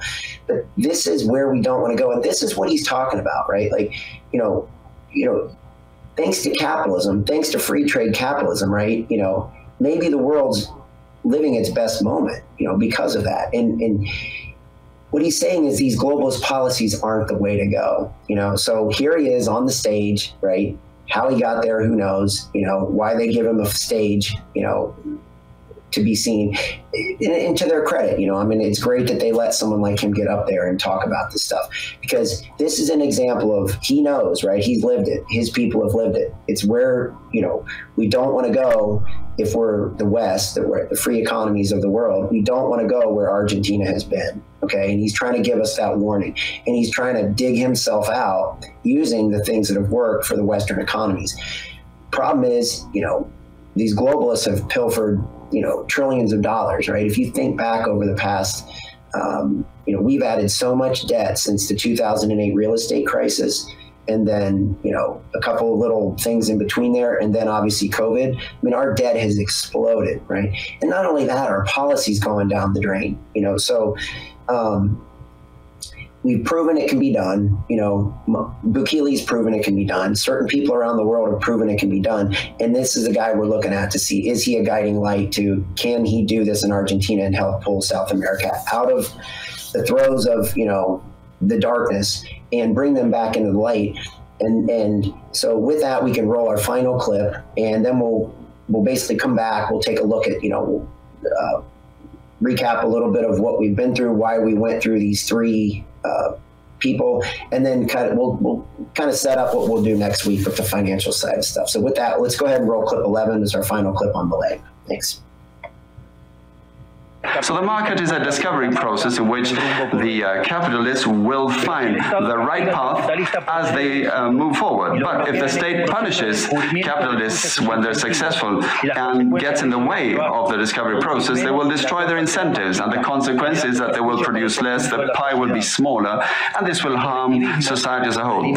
Collectivism, by inhibiting these discovery processes and hindering the appropriation of discoveries, ends up binding the hands of entrepreneurs and prevents them from uh, offering better goods and services at a better price. So how come that um, academia, international organizations, uh, economic theory and uh, politics demonize an economic system that has not only lifted out of extreme poverty 90% of the world's population, but has continued to do this faster and faster. And this is morally superior and just. Thanks to free trade capitalism, um, it is um, to be seen that the world is now um, living its best moment. Never in all of mankind's or humanity's history has there been a time of more prosperity than today. This is a true for all. The world of today uh, has more freedom, is rich, is more peaceful and prosperous. So the market Okay, so there we have it. We wrapped up with Milei there, um, guy to keep our eyes on. Um, and so that's why we did this, right? Today we wanted to take a look at a little bit of the, uh, you know, the, the health side, the climate change side, right? And then the guy that, you know, found his way through the election process, right? When odds were against him, right? So this guy's, an, uh, he's, he's able to break the odds, you know, he's proven that. And now he's at the World Economic Forum throwing darts at them, you know, just like Trump did by saying there will be no central bank digital currency because that'll be the end of your freedoms, right? This guy's kind of beating the same drum. These are the guys we need to look to for leadership out of this mess that we're in. And um, and so next week, what we'll do is we're going to take a look at. Well, we're going to come back here in a few minutes and cover the economic data. Um, there's just a little bit today. We'll cover on the housing market. We talked about that. We'll cover existing home sales, and we'll try to if anything happens with that we'll try to maybe put a little bit of a story behind it. But the big thing is you know in market ultra we have a uh, we have a site there where well, i'll be covering this um, trying to see if i can find the number for that. Anyway i don't have it in front of me so um, we'll have to uh, give you that number next week. The point is that we're gonna we're gonna cover this housing market. I think this is an important market to be covering. Um, the existing home sales are the ones we're looking at today because it's the one that's I think going to give us the leading um, indication of what the housing market's doing. Um, and so we're going to pop back in at around eight, a little before 8.30. We'll cover that because I think that applies to everyone, all listeners, anybody who has a home, anybody who wants a home, anybody who's ever had hopes of having a home. It's probably worth paying some attention. So it does apply to you. And then next week we'll come back. We're going to take a, more of a look at the financial side, which is what we do in Market Ultra. So we'll take a, a look at the financial side of what's going on at the World Economic Forum. So we'll look at the big bankers, the big money managers. We'll look at Ursula von der Leyen, you know, her ties with Poland. We'll look at uh, Christine Lagarde and all her three speeches this week that we've been touting. So with that, you know, that's we're going to wrap up this week with that. We'll come back to the economic news, and that gives you a little bit of prelude to what we're going to cover on Monday. With that, thank you, and uh, for those of you who joined us the last two days, thanks, and uh, I appreciate you joining, and we'll talk to you soon. Have a great weekend.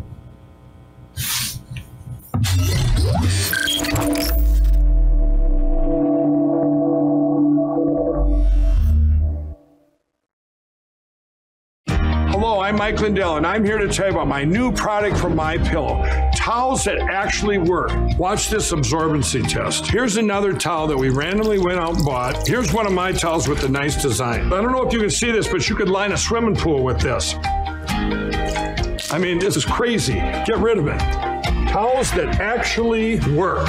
What a concept. I'm interrupting this commercial to let you know you can get our six piece My Towels, regular $69.98, now only $29.98. Or you can save 25% on our brand new kitchen towels, made with the same technology as our famous My Towels. Also, we have bath sheets, bath towels, washcloths, hand towels, and so much more. And the best part, with your promo code, your entire order ships absolutely free. So go to mypillow.com or call the number on your screen.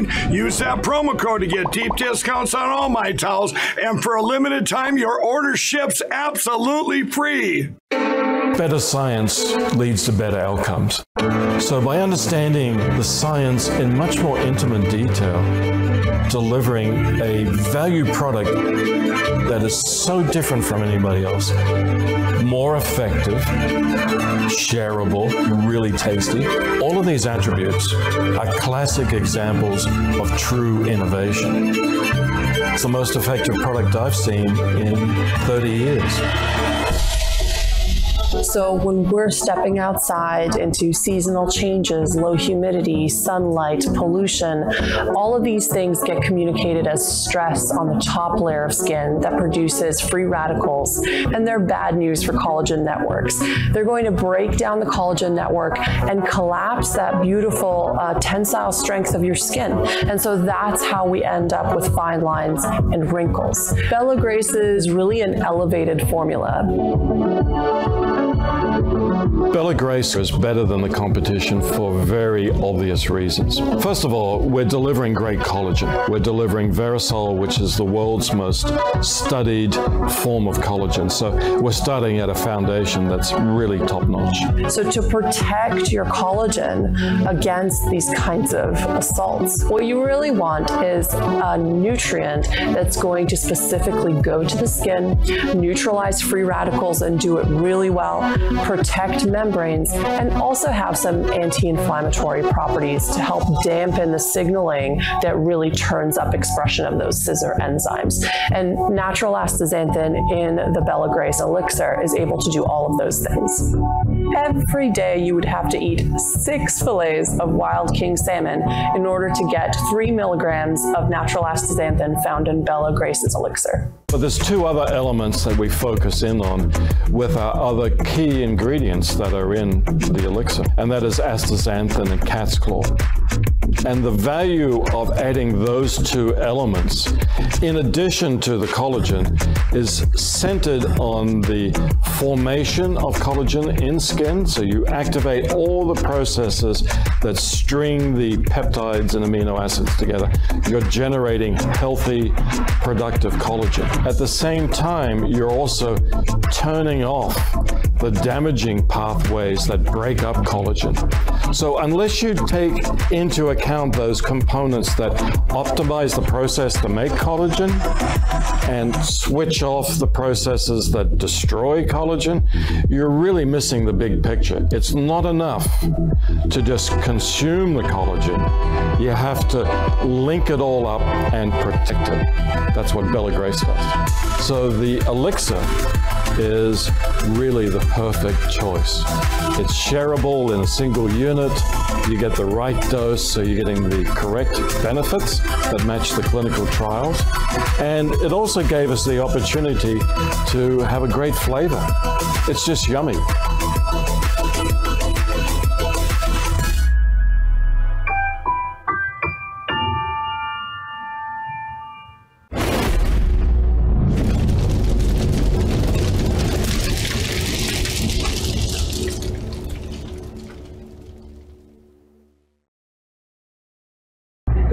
This is Austin Steinbart, and you are tuned in to the Pete Santilli Show.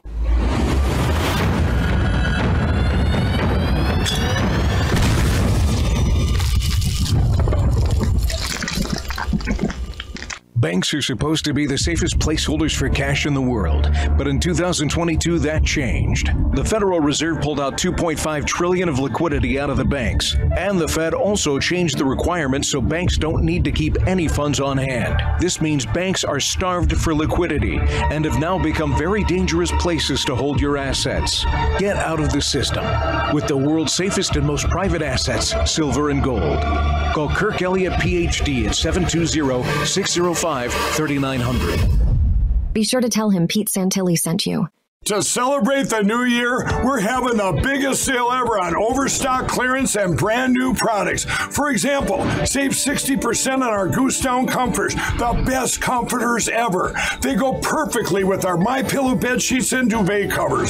Save 25% on our brand new kitchen towels. They're made with the same technology as our famous My Towels. Our initial quantities are extremely low, so get them now before they go. Our seasonal flannel sheets are finally in. You save up to 50% and they sell out fast every year, so order now. They're truly the best flannel sheets you'll ever sleep on. Or save up to 80% on all our clearance items. And this is where it gets even better. For a limited time, your entire order ships absolutely free. So go to mypillow.com or call the number on your screen. Use that promo code to get deep discounts on all my pillow products. And for a limited time, your order ships absolutely free. G'day, I'm Dr. Mark Miller for Bella Grace, and I'd like to have a chat with you about Bella Trim, our comprehensive weight management product. Now, most people early on will register a reduction in cravings associated with Bella Trim. How does it do that? Well, it does it by changing the levels of hormones that are associated with either hunger or satiety. It lowers the levels of ghrelin, a hunger hormone, and it raises the levels of GLP 1, the satiety hormone. As a result of that rebalancing act, you have fewer cravings. Net result, fewer trips to the snack cabinet where you may eat something that you shouldn't. It's comprehensive, it does a lot more than that, though. There is an absolutely fascinating action on a metabolic switch called AMP kinase, AMPK. AMPK is associated with the preferential burning of fat as a metabolic fuel. And as a result, you have a reduction in visceral fat and, and reduction in waist circumference. Does more than that. It also helps regulate blood glucose. Blood glucose is a huge factor in weight management, and it does that by optimizing the actions of insulin. It also affects blood lipids. It lowers LDL, lowers triglycerides, all of those bad cholesterols that you hear about, at the same time as raising the levels of HDL, the good cholesterol. In addition, for cardiovascular health, it also helps normalize blood pressure. There's more to it than that, though. It also improves your microbiome. We do that by several ways. One, there's an ingredient in there that stimulates greater diversity, and the other one is prebiotics, FOS and GOS, that help feed the good bacteria, gentrify your microbiome. So, Bella Trim, comprehensive. Enjoy it. Cheers.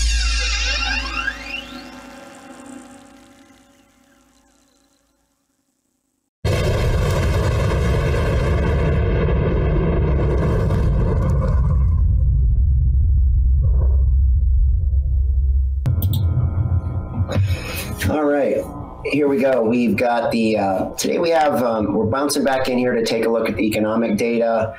Um, the big events of the day are the uh, University of Michigan sentiment and the existing home sales.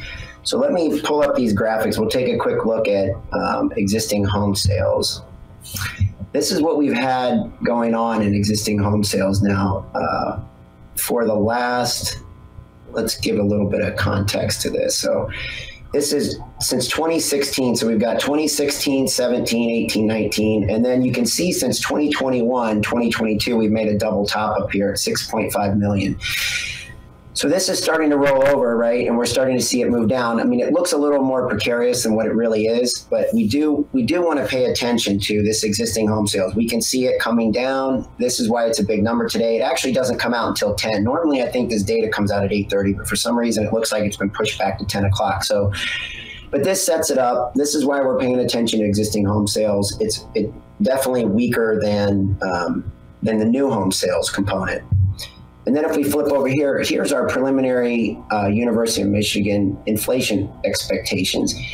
And this one is, um, let me uh, take a quick look at this. So this one's expected at 3.1%. And just to give you a little background on this one, right, there are two versions of this data, right? They're released 14 days apart. So this is our preliminary, and then we'll get a revised one in, in uh, right around the end of the month. So the expectations are for future inflation. Um, you know, as this goes down, right, the inflation expectations go down. And so, again, this is going to play into the Federal Reserve. This is going to play into the, uh, you know, what is another component to what will the Fed do? Will they come back? Will they start this rate cutting process as we move into April, May, June, July window timeframe? Remember, they're going to have to do something if they're going to if they're working in concert with the current administration, right?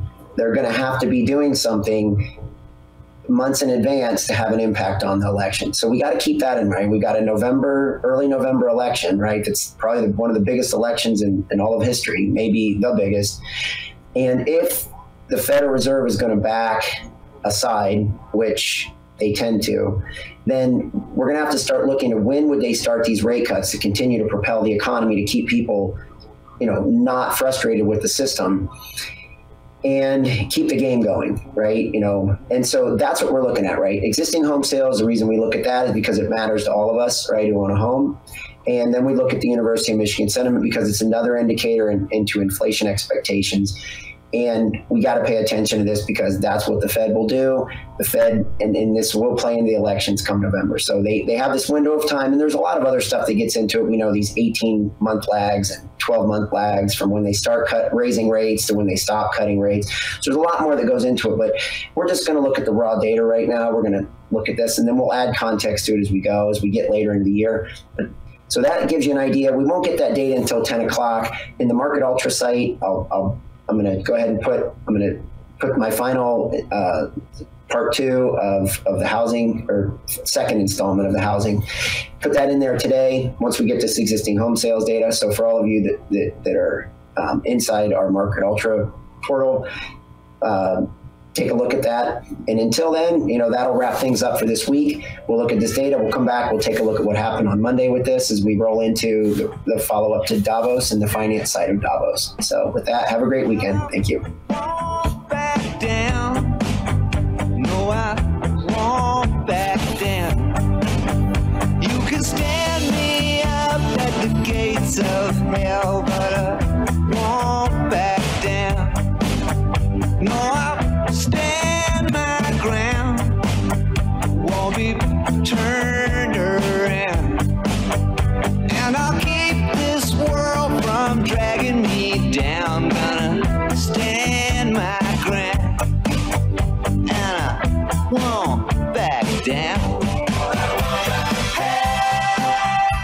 down for COVID. You know, the, the virus that people could 99% of the time survive. You know, the common cold, we locked it down for COVID. Uh, Abbott could shut it, and he did, and yet they don't. And I'm sorry, I don't even really care anymore what Joe Biden and Alejandro Mayorkas say from the Department of Homeland Insecurity, Pete, because frankly, they don't work for us. But our governors are supposed to really work for us and they're supposed to protect us because our states have rights. Just like anybody that comes in my state in Florida can be deported, just like anybody coming across the state of Texas can be deported back to the country of origin. They don't we don't need to keep them and we certainly don't need to bust them. So uh, the fact that we now know that the government is admitting to uh, over 2,000 known uh, people on the terrorist watch list. Uh, the, our sources that are experts in this are telling us 3 million terrorists are inside our country. We know fact that we have terror cells in all 50 states. Uh, we have seen with our own eyes. I have been down there, not only along the Texas border to see it, but also down in the Darien Gap with Michael Yon. And other members of our team from Operation Burning Edge, uh, we've seen Chinese aged military men, Chinese of military age, I should say, men, all men. We've seen Afghanis of military age, all men, uh, men, uh, men from various countries in Africa, all of military age. I'm not talking like young, young or old, old. They're all of military age.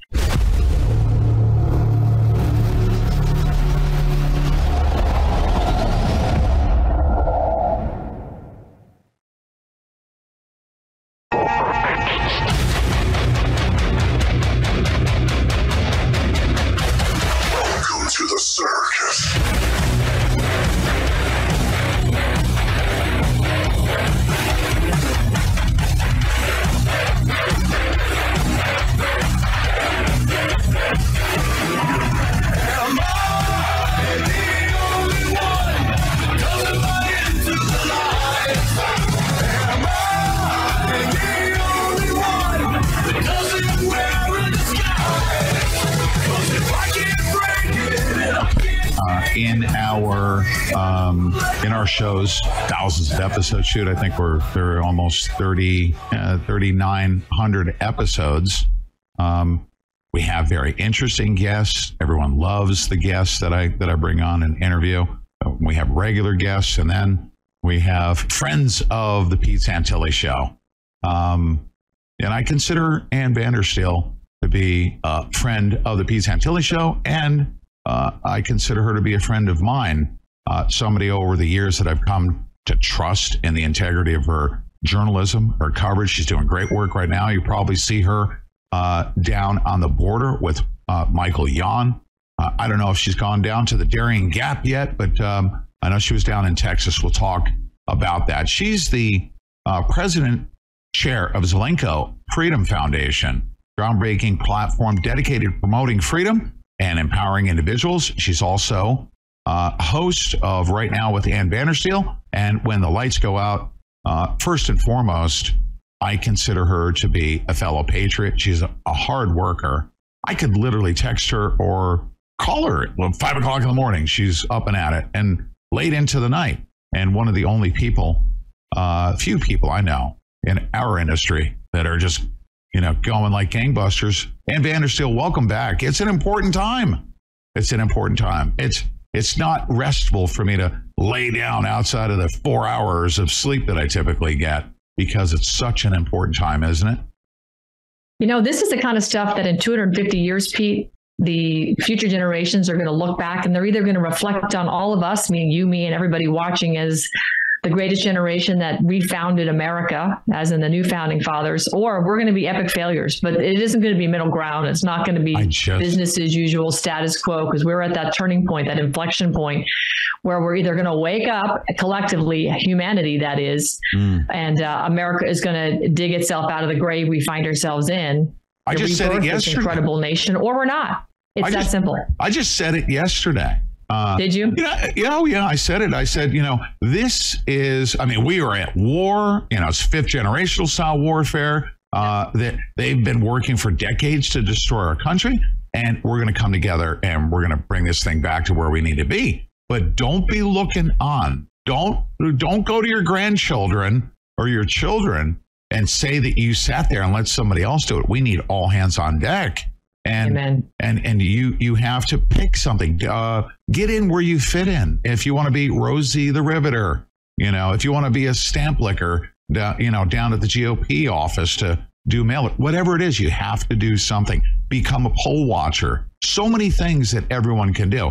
You don't need to just because we say it's a war doesn't mean that you need to take up arms and fight. It's quite the opposite. They haven't shot at us, have they?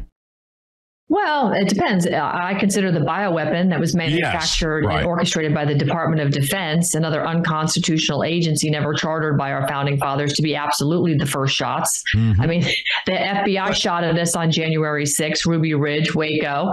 I mean, you know, the list goes on. They've been shooting at us for a long time, I think, honestly, Pete. Yeah, in- now, in have we that had a regard. traditional warfare where the military's been rolled out? Thank God for posse comitatus. But Uh, it wouldn't shock me to find that to have them give a reason to do such, and they're going to use the United Nations uh, army to do it for them because you know Biden is hell bent on surrendering our sovereignty to the WHO vis-a-vis the UN and this pandemic treaty. So you're right; they haven't technically sent the army to shoot us, but they've already been shooting us, and they've poisoned a lot of people, and they've murdered. If they millions. fired, but if they fired bullets and they had troops, the you know uh, their um, uh, their kinetic warfare can only go so far. But if they can launch a bio weapon, it has reached every single household, uh, every single Every household, one of us. every, single one of us. Everyone that took that shot is a walking bioweapon, and they've shed it all over all of us. That's right. And I mean, we're learning now that the, uh, you know, I got the bioweapon that was deployed by uh, uh, Fort Detrick at CPAC in 2020. I came home from CPAC, and that night, the sore throat, the next morning, the headache, the high fever, it lasted for 10 days. I, you know, damn near ended up in the hospital, but I wouldn't go because I'm stubborn. Uh, you know, us Dutch people, we're very stubborn. But uh, I, uh, I, I had the kind that might as well have given me the injection because I got all the stuff that everybody who took the bioweapon got. I had the long COVID and all these issues, and I've been working diligently to detox myself out of that nonsense. But this is what they're doing. Those people that took those shots, Pete, are shedding the hydrogel and all the other stuff in those shots on us. So we are all affected. No one is getting out of this unless you're some splintered tribe in the middle of the Amazon that never has seen uh, any any any other human that's been infected with the virus of, of one way or the other. But most of the world has got the the junk in them. And it's a serious problem. And, and if you listen to Todd Callender and Jane Ruby, who did an interview with Todd last night, it's really scary what what's what could potentially happen to us. They've turned us into a what they call a um, wireless body area network, a wireless body area network. In other words, using the people that have these bioweapons in them as part of that sort of wide area network to to to move wireless data around, wireless signals, and, and do things. It's it's these Yeah. people are demented. Now, but but this is what this is what our Department of Defense has constructed for us, Pete. Yeah, we we have. I must. I have some things. Uh, obviously, we need to uh, speak about uh, you know Kissinger, talk about the border and stuff like that. But um, I do want to mention, and and, and it's part and parcel uh, right before us, AI technology in this race to develop. Uh, and the CIA and DARPA is behind this crap, by the way. Of course. Um, uh, uh, but the hive mind and uh, AGI and and using computers, and then you look at the patents on the self-replicating chimeric parasite. Qualcomm's got the patent to be able to communicate two ways: the graphene oxide, 5G. You put that all together, and we're nothing but just a a, a, a- beacon of dopes. You know. well, we're the Borg. Remember, I mean, like you you've said it, I've said it. Hollywood has told us what was coming for us for decades now, and I think back to watching The Next Generation. My father and I used to love that show because my dad was an Army Air Corps pilot. You know, I have a daughter who's a nuclear rocket scientist, and she's working on various space programs and Your stuff. daughter? and Oh, wow. brilliant. And my son likes to fly planes. You know, uh, my, I, I, by the way, I homeschooled these kids, so I, I'm going to give myself a pat on the back there because these kids are brilliant. Amen. And you know, you didn't need to be in the public education system to get completely, you know, contaminated to actually be able to be successful in life. But the point I'm making here is, you know, we they have had a plan all along, right? They've had this plan all along, and the fact of the matter is that uh, AI has been part of the long range plan. The next generation told us we were going to become the Borg and the hive mind. And when you start to read the patents and understand what's in the shots and start to talk to the people that are experts, that are scientists in their field, that have studied this, you realize that what you just said is exactly what they want to do with us. Now, I don't know if they can flip a switch on this because I'm not a scientist, but I do know the slow progression of, of communism is here. It's in our country, and communism is collectivism, is a hive mind. Uh, and you know where we go one we go all can mean a lot of things i suppose right? It could be a total communist phrase for all we know. Uh, Yeah. th- this is the this is the part we're trying to understand and i don't know how we get ahead of it unless we get control of our government and that's what we don't have right now pete. We have zero control of the people that are making the decisions over us. And it's sort of like we've decided that we don't need to have control don't want to have control and we're just allowing them to do it because we just think Well, there's a government, they're smarter than us. The fact of the matter is, it's not a government, it's a corporatocracy and it's public private partnership, and it's being run by a bunch of people above country. That has nothing to do with how our founding fathers, you know, constituted this country. It, we don't even resemble what our founding fathers created 250 years ago. So until we come back to that, we're just going to continue to be victims of these circumstances that we have nothing, nothing we've done, we've done nothing but except allow it to happen. Oh yeah. Uh, tell me if you agree with this. Uh, we both came from the telecom industry. It was an exciting time when we were in. Uh, when we went from, you know, I remember the days doing business at payphones with a, a day timer and you know. I'm going back to daytimer, Pete. I trust that more than my Swear. computer. I have mine right over there. That's right, handwritten. That's right. Yeah. Um, but um, uh, the technology, and, and you said, how do we fix this? I, it, it's relatively simple. Um, unfortunately, and it's going to lead to our next topic. Um, these arrogant, condescending elite, when they get access uh, to this technology and this power, uh, they they abuse it. The technology of the cell phone, for instance, revolutionized everything: email, computers, all that. When that technology is in the wrong hands, and it's a select few, they use it for evil. But I loved cell phones when it came out. I loved emails. I loved the internet, the world's largest library with the books scattered all over the floor. Uh, Yeah. But but that technology in the wrong hands. AI, for instance, and, and I do want to say this. Um, uh, uh, the, the technology in the wrong hands is bad, but there are there's stuff within AI that's going to change the world that we live in, and I believe for the better. But when Yeah. you use some of that stuff uh, for evil, that's that's where it becomes bad. So if we get rid of this select few, you know, uh, goofballs, Henry Kissinger, for instance, you give him that much power to be able to carpet bomb, you know, countries, he will. Uh, if you give him so much power to go negotiate a deal to get us off of the gold standard and you know negotiate a deal with the Saudis to buy up our debt and go to the petrodollar, he will. Uh, and he thinks he's going to lord over us. We got to get rid of the select few people, I believe.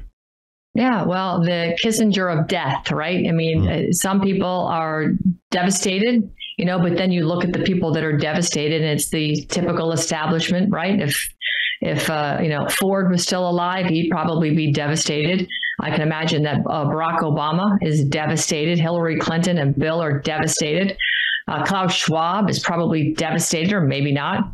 Um, but you know, the fact of the matter is, this guy is really a war criminal. I mean, look at let's just let's just go through the list of things, right? I was talking about this with Mel K earlier today. He expanded our military involvement in Vietnam. He brought a massive, you know, wide scale campaign into Cambodia. We can all remember those images, right? Totally supporting brutal regimes like in Argentina, Chile, Indonesia, uh, Pakistan. This guy was not, you know, out here, you know, uh, supporting American interests. He got China into the World Trade Organization, which maybe 30, 40 years ago sounded like a good idea. But look at what it delivered today. Our manufacturing got sent over there. America has been just fleeced from one end to the other and dragged into endless war after endless war.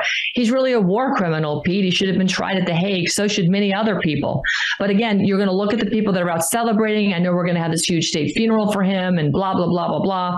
But does he deserve it? Well, according to this regime that says you and I are a threat to their democracy, Nancy Pelosi, uh, they're going to give it to him. But I don't see it that way at all. I mean, he brilliant for what he is, Brilliant. absolutely evil Absolutely genius brilliant. for sure. But You so know- are people like Bill Gates and Klaus Schwab and Yuval Noah Harari. So I put him in that category. But you know, that's just my opinion. I don't. I don't like uh, playing clips. I, I like having a conversation, but this is very, very appropriate. I want you to listen to this because it has everything to do with. He's brilliant, but uh, he's so condescending. Uh, look, watch this clip real quick. Dr. Kissinger, the part of our, as I made clear at the start, part of our forum here today is audience questions. It'll come as a surprise to no one that the cards are already coming in. This next question is asked of all four of you, but uh, uh, but it's your turn. Is there anything you would like to apologize for? This is not this is not the occasion for this sort of a question. Uh, so if I can comment on what was uh, uh, on what on what was said uh, before. And he and he goes on to say, uh, and he and he trails off, and this is what he describes. Listen to this. Uh, he says we were doing really important work, and it was they were critical decisions, and so on and so forth.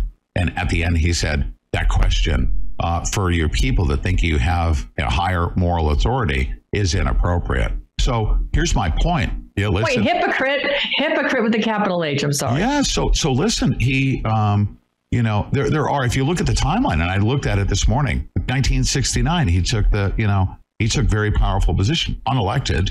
Um, he has basically he has disdain for presidents. They're beneath him. He uses these presidents. He negotiated the deal with China. He's the one that struck the deal with Saudi Arabia. He got us off of the gold standard. He got us on the petrodollar, dollar, the $33 trillion in debt that we have because of the fiat currency uh, is directly from him. So bombing of, you know, of, of Cambodia, he launched carpet bombing campaigns. So if you look at the totality of his career, you have to be able to reflect back and say, well, at the time I thought it was the right decision, but now looking back at it in retrospect, I'm an elder. Let me tell you, I made that decision, but the things didn't work out as well. No, he dismissed everybody.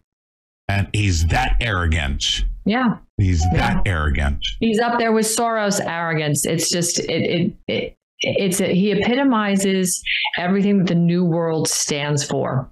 Because let's face it, he's the guy behind the new world order, and he, you know, he's so invested in all of that that he even, I believe, he said something to the effect of post um, or, or, or is it during the COVID pandemic? He said something to the effect of, you know, we need a new post COVID world order. So he knew, I mean, because we now know how long they've been planning COVID. This wasn't like, you know, they didn't just warp speed in nine months of vaccine. That's a bunch of BS, right? I was posting those patents. In fact, I interviewed uh, uh, Tom Renz the other day, who had a whistleblower uh, whose name he couldn't reveal, but was getting injected with the COVID 19 vaccine in 2014. Took five C19 injections in 2014 in the military. Really? So, yes. So, and I mean, I found the patents, and that's why they kicked me off LinkedIn because I was posting it everywhere, and LinkedIn didn't like it, so they kicked me off.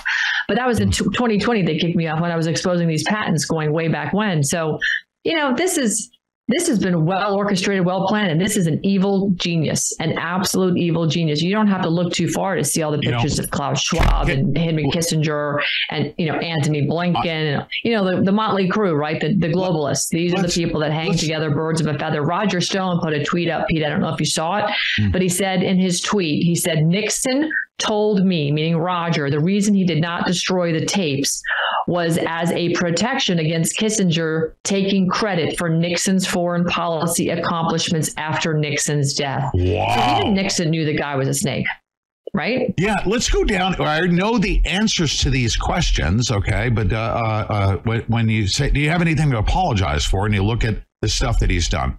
I'm going to ask you a couple of questions, uh, and everybody else needs to answer them in your head. Was it a good thing, okay, when he sat down with Mao and he No. struck a relationship? Now, now, at that time, was it a good thing, especially considering where we're at right now? He literally helped communist China weaponize capitalism. Absolutely not. He revered Mao, which is really even even more frightening on so many levels. But look at where we are moving today, right? With the central bank, the central bank digital currency, everything based off this off the CBDC, i.e., the uh, environmental social governance score, your social credit score.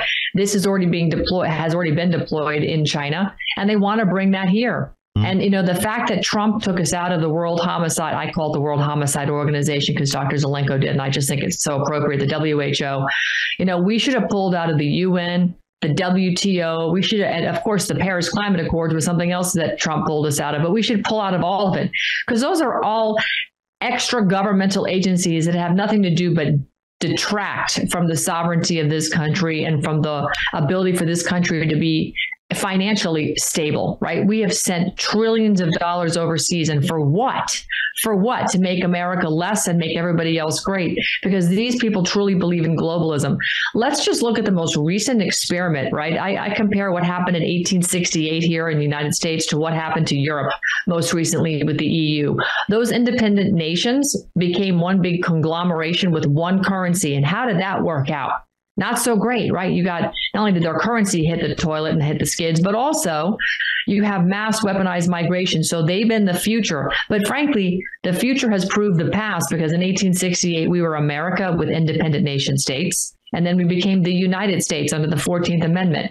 And ever since then, they've managed just to keep keep keep hurting us and keep uh, you know siphoning us into their government programs, i.e., making our corporate fiction of ourselves and contracting with us under Social Security, birth certificates, then the Federal Reserve, and on and on, and, and income tax, and it just keeps going.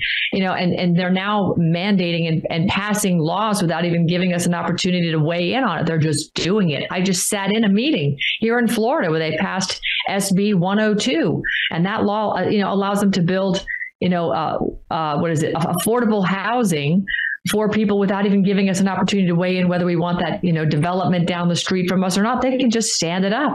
So that's not constitutional. That's not freedom of choice and sovereignty. That's dictatorial and authoritarianism. It's this is not what this country's about. But Henry Kissinger was all about it. So the fact that he, you know, revered Mao and you know brought China into the World Trade Organization tells you where he sees the power structure and what he wants that power structure to be and how he views the rest of us. Is it a good thing? Here's the next one. Yeah, I absolutely agree with that. And we know, you know, Chinese slave labor is something that he had a direct hand in, destroyed manufacturing. The environmental movement, they shut down manufacturing, like Ford Motor Company polluting the, in the Hudson River. Uh, well, EPA came after them. What did they do? Packed up, went to China, and there's 10 times as much pollution. Uh, he Oh, destroyed the environment. Uh, uh, here's the next thing.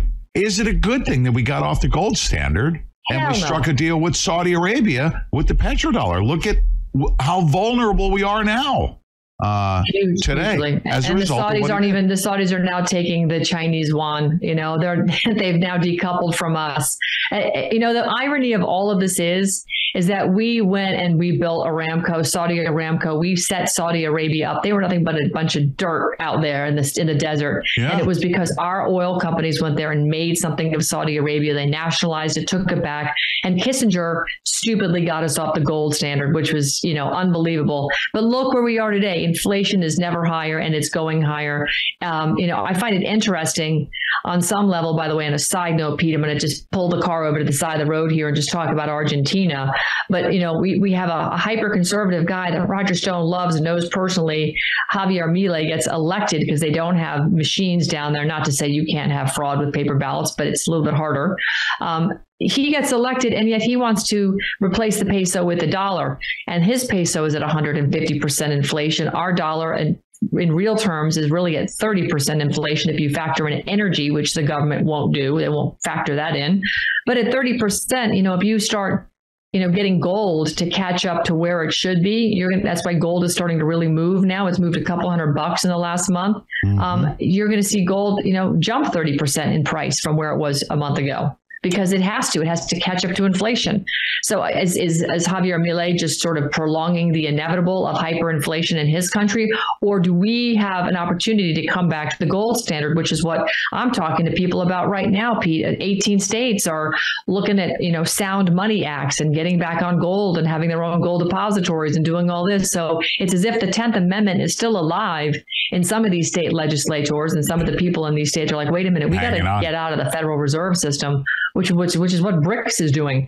So I, I I'm we're living through some interesting times, and hopefully Kissinger being gone will allow us to put a lot of this to bed and move into a more sound uh, and restore the republic after we get rid of some of these communists that have just destroyed our country. his um his stranglehold on the world. Obviously, a brilliant man, truly a statesman, the way he presented himself. But he was a former intel officer. That's you know what they do is they have to build a relationship with even their adversaries. Um, Right. This guy. Uh, I'm going to ask you this: How is he able to have that much power over all of the powerful people? I How? was Pete. I was just going to ask you that question. How? Uh, the only thing I can think of is the same way that Ghislaine Maxwell and Epstein have power over or had power over everybody else, right? It's same old, same old story: blackmail, blackmail, and blackmail. Um, Kissinger's I, I, I've got to believe that's how the intelligence community gets away with everything that they get away with. They just blackmail people into an oblivion. So I, I really don't know because when I look at him and I listen to the arrogance, if people are impressed by arrogance, and yeah, some people are because they swim in those circles and that's what they're used to hearing and that's how what they bow down to. But I think about Mr. and Mrs. America and Flyover Country. Are they really impressed by arrogance, especially today? I don't think so. I think they're disgusted by it all. I think they just they're dreading every single minute of political news at this point because people are just so gross. All they want to do is they just they're looking for solutions. They're looking for ways to fix this problem that we call, you know, America circling the drain. And uh, I, I don't honestly I can't answer that question except to make some sort of extrapolation since he's an intelligence guy that he must have had dirt on people and just held it over their heads because I really don't think he was that compelling otherwise. Oh, absolutely. And uh, even Trump, Trump, you know, he came in. I mean, Trump has to know everything that we just described. That Trump coming off of the dollar standard, China, all those things. Trump Did you listen to his interview with him? Did you listen to him in the? They played a clip recently of him in the Oval with Kissinger. I did. Yeah, I played it this morning. Uh, he said Oh, he was friends So you know and- that Trump was he was gracious, Yeah. but then at the very end he talked about well we have had 25 years of you know we got to fix the last 25 years, Right. which by the way was a 25 years Kissinger was still advising all these people right That's had right, made that's real right. a sword of influence in the last Yeah. 25 years. Trump was saying how screwed up it all was, so he basically gave him a lot of pats on the back, but then just stuck a, a dagger through his heart when he talked about the last 25 years being screwed up and he had to fix it. And I said that. I said Trump had to have known who's sitting across from him and not to alienate him and respect him. And uh, and I'm thinking, okay, uh, keep your enemies closer to you. But he had such a significant impact. Can you imagine 80 years on the planet as powerful as he was? 80 years. 80. It's impressive, Pete. I, I like I said, evil genius. It's them- quite impressive. I respect the fact that he was able to be present and be as effective as he was. It just shows he had gravitas. But I mean, people have got to wake up and see what it, what it was really for. And you know how- what I was, was thinking? used for. He did it an interview.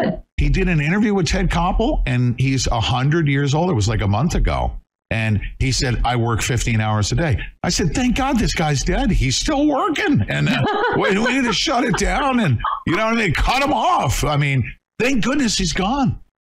Thank goodness." Pete, I don't think we would ever gotten an interview with Henry Kissinger. He would have looked at one of our tapes and said, "Oh, that's not a friendly. I'm not going there." Like the Klaus Schwab would run from us. Oh my goodness! You know, like uh, ran from me once. I ran the clip. Have you ever seen the clip where he's on the floor of the New York Stock, uh, Stock Exchange and uh, Erin Burnett is with him? Have you ever seen that where he referred to Barack Obama in the the New World Order? Have you ever seen that? No, I did not. I don't recall seeing that. Well, uh, here's the thing. It was right about the time when Barack Obama and I'm look. I'm actually going to pull this up right now because you have to hear. it. Pull it. I want to see Um, it. uh, the uh, the thing that he said uh, regarding the New World Order, it pissed me off so bad. You know why? Because I was Why? listening to Alex Jones at around 2005 or so, and he's talking about the New World Order. And next thing you know, I'm getting called a conspiracy theorist about talking about the New World Order. And and this guy comes out right before he's inaugurated and said that this is a good opportunity to bring in the New World Order. Henry, Henry Kissinger said. And I said, You bunch of scumbags, you Yeah. know, demonizing us in that fashion. But, you know, um, uh, I'm, I'm going to pull this clip up, but but today you had a conversation with Mel K, uh, and I haven't spoken to her. You, how long were you guys talking about Henry Kissinger? Was she going oh, off? we talked about Henry Kissinger for probably 20 minutes or more. Uh, yeah, we moved from, yeah, we, we did a, maybe a little bit more on Henry Kissinger, but mostly just talking about all the different organizations that he was affiliated, you know, CF, Council of Foreign Relations, Trilateral Commission, Committee of 300, and then all the other ones that you know about. But it was, uh, you know, his sphere of influence was massive, but he was a war criminal, in my humble opinion, and Mel's opinion as well. I mean, the guy was an evil genius and uh, you know was a, a mentor to Klaus Schwab. You got to you got to think you know Klaus Schwab in his Darth Vader outfit. You know what does that make what does that make Kissinger? The you know the uh, emperor, Emperor Palpatine, or I thought that was George Soros. But No either way, these are evil people that have a completely different set of agenda items for I have this- I have this clip. and they really believe that they can make these decisions on our behalf. We didn't elect them. We didn't Uh, even want to talk to these people. I'm sorry, I messed up the background there. Let me uh, let me get that fixed. Uh, uh, I apologize. I'm gonna I'm gonna play this clip though. I found it, um, and I'm not doing this to impress you. I was so pissed off when he did this because I I, had just spent, you know, I was just coming into independent media, and I was, you know, I was coming from corporate America. I was suit and tie. I'm a Fox News brainwashy. You know, I was told by Sean Hannity that Ron Paul was too old and he was crazy. And then I started being called a conspiracy theorist because I'm talking about the New World Order. And Henry Kissinger uh, is on live on the air, and this is what he what he said. You have India, Pakistan, you, have jihadist movement. So he can't really say there is one problem that is the most important one. Uh, but he can give a, a new impetus to American foreign policy, partly because the reception of him is so extraordinary around the world. I think his task will be to develop an overall strategy for America in this period when really a new world order can be created. It's a great opportunity. It isn't just a crisis. Are you confident about the people uh, President-elect Obama has chosen to surround? And that was, in fact, the first time that one of the elite mentioned the New World Order publicly in the mainstream. Yeah. It was right before Barack Obama's. Well, uh, we had also George uh, Herbert Walker Bush, right? We talked about the New World Order. Right, right, right. But uh, right, the the yeah, the New World Order. But you know, um, I say the the elite publicly uh, coming out just out in the open talking about it outside of what Bush said. Thousand points Right. of light in the New World Order. Right, right, Yeah. right. So so here we are, uh, them fighting for the New World Order. But he also described the Hegelian dialectic. He said, "Wow, this problem." He's referring to what's going on in Gaza, Pakistan, Middle East. He said, "Oh, through all this chaos, uh, we can establish a new world order." And I'm like, you know what? Could you be any more obvious? Sure, we can carpet bomb Vietnam and uh, I come out on the other side, uh, you know, with a solution. You just bomb them, and now you're offering a solution to your bombing. You filthy pig. Good riddance. Say hello to John McCain for us down there. Well, I'm sure the elevator only went one direction and it was going down. I just don't know how far down it went. Did it make it to McCain or did it go past McCain? What's your opinion? Mm, oh my goodness, these people. And it's a select few, as I was saying before. The solution to our problems is to get rid of the very small select few that have abused power and technology against us, weaponize it. All right, let's segue. You ready? Um, Okay. So uh, terrorists come over the border in Israel, right? Hamas, we know what's going on there. They want to kill um, uh, Israelis, wipe Israel off the face of the map. Uh, major significant event. 1,400 people killed. What does Joe Biden do? Doesn't talk about the hostages, and the border is still left open. I know. And if you were commander in chief and that happened, and you know terrorists are coming, would you lock that border down? Yes or no? Oh my gosh. We locked the border down for COVID. You know, the, the virus that people could 99% of the time survive, you know, the common cold, we locked it down for COVID. Uh, Abbott could shut it, and he did, and yet they don't. And I'm sorry, I don't even really care anymore what Joe Biden and Alejandro Mayorkas say from the Department of Homeland Insecurity, Pete, because frankly, they don't work for us. But our governors are supposed to really work for us and they're supposed to protect us because our states have rights. Just like anybody that comes in my state in Florida can be deported, just like anybody coming across the state of Texas can be deported back to the country of origin. They don't. We don't need to keep them, and we certainly don't need to bust them.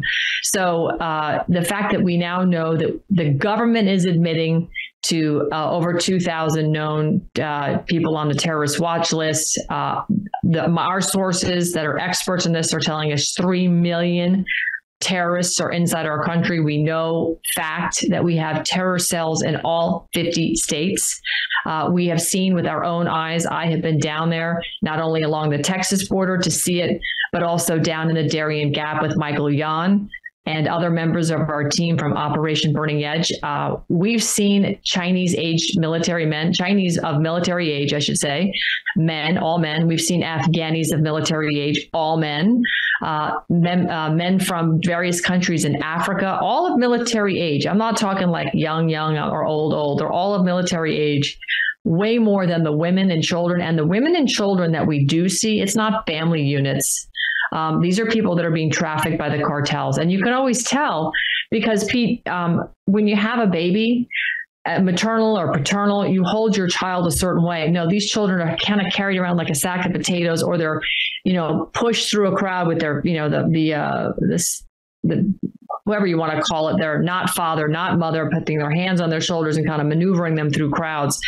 The, what's happening at our border is completely funded by the United States, funded by the United Nations, and funded by you, the American taxpayer, through non-governmental organizations um, like uh, you know UNHCR, like uh, SLS, MVM, Southwest Key Programs, um, Doctors Without Borders, the American Red Cross. You name it, any one of these organizations, you'll see their flags and or their their uh, avatars down on the border, and uh, it's their logos, I should say. It's it's pretty disgusting, to be honest, just to see how well this is being orchestrated. Uh, when I say well orchestrated, I mean people are coming in and buses, giant motor coach buses, are there to pick them up after they come out of the jungle and take them and drive them to to uh, to um, America, to the American border.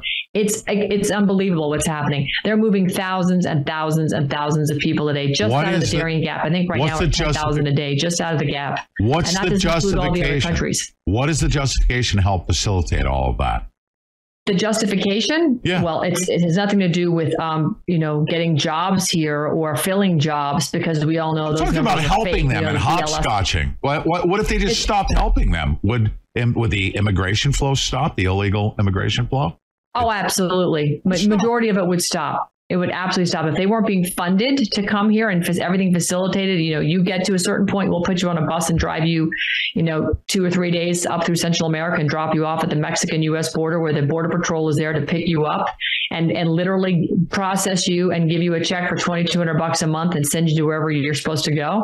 These people have already predetermined. By the time they get to the United States, they know whether they're going to Chicago, Atlanta, New York, San Francisco, or Des Moines, or you know what you name it. They already have a city and a destination, and they have their paperwork, and they're not here legally. But the most terrific part, Pete, is the children because we, you know, we ran into a bunch of whistleblowers that came forward. These kids are being literally imported into this country by the thousands every single day. They're being housed to the tune of seven hundred and eighty dollars per day.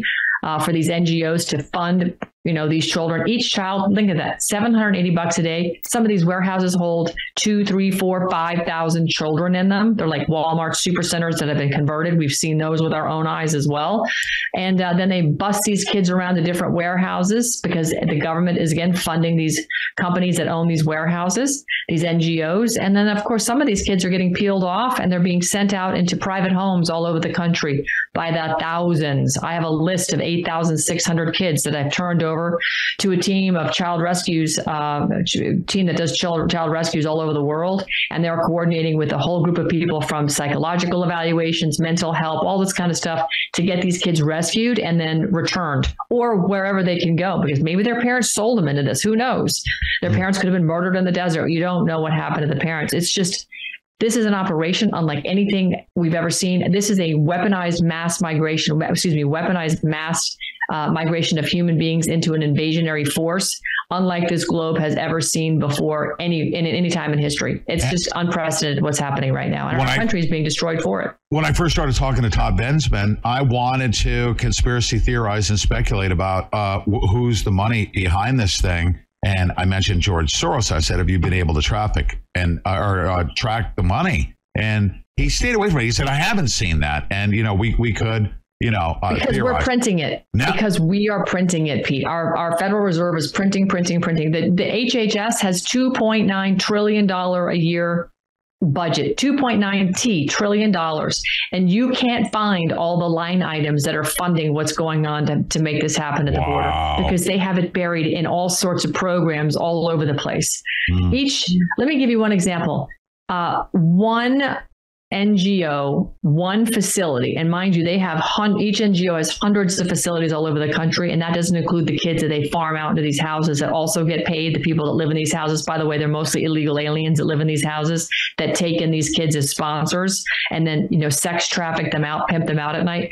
But one NGO is you know is more like a you know can be uh, uh, got a hundred million dollars a month, a month for one location. Wow. So there, it's, a money laundering money. operation. It's massive money. That's what I'm trying to say. and you know they're skimming money off the top too. Uh, they're Oh God, it's like you know thousand dollar hammers and, and you know ten thousand dollar toilet seats. It's stupid what they're doing. I mean, the, it's All just such waste, fraud, and abuse. But more, forget all that. It's the people that are being destroyed. Their lives are being destroyed. They're getting paid twenty two hundred dollars a month. Pete, can you live? Can you feed your family on twenty two hundred bucks a month Can I in feed America? them?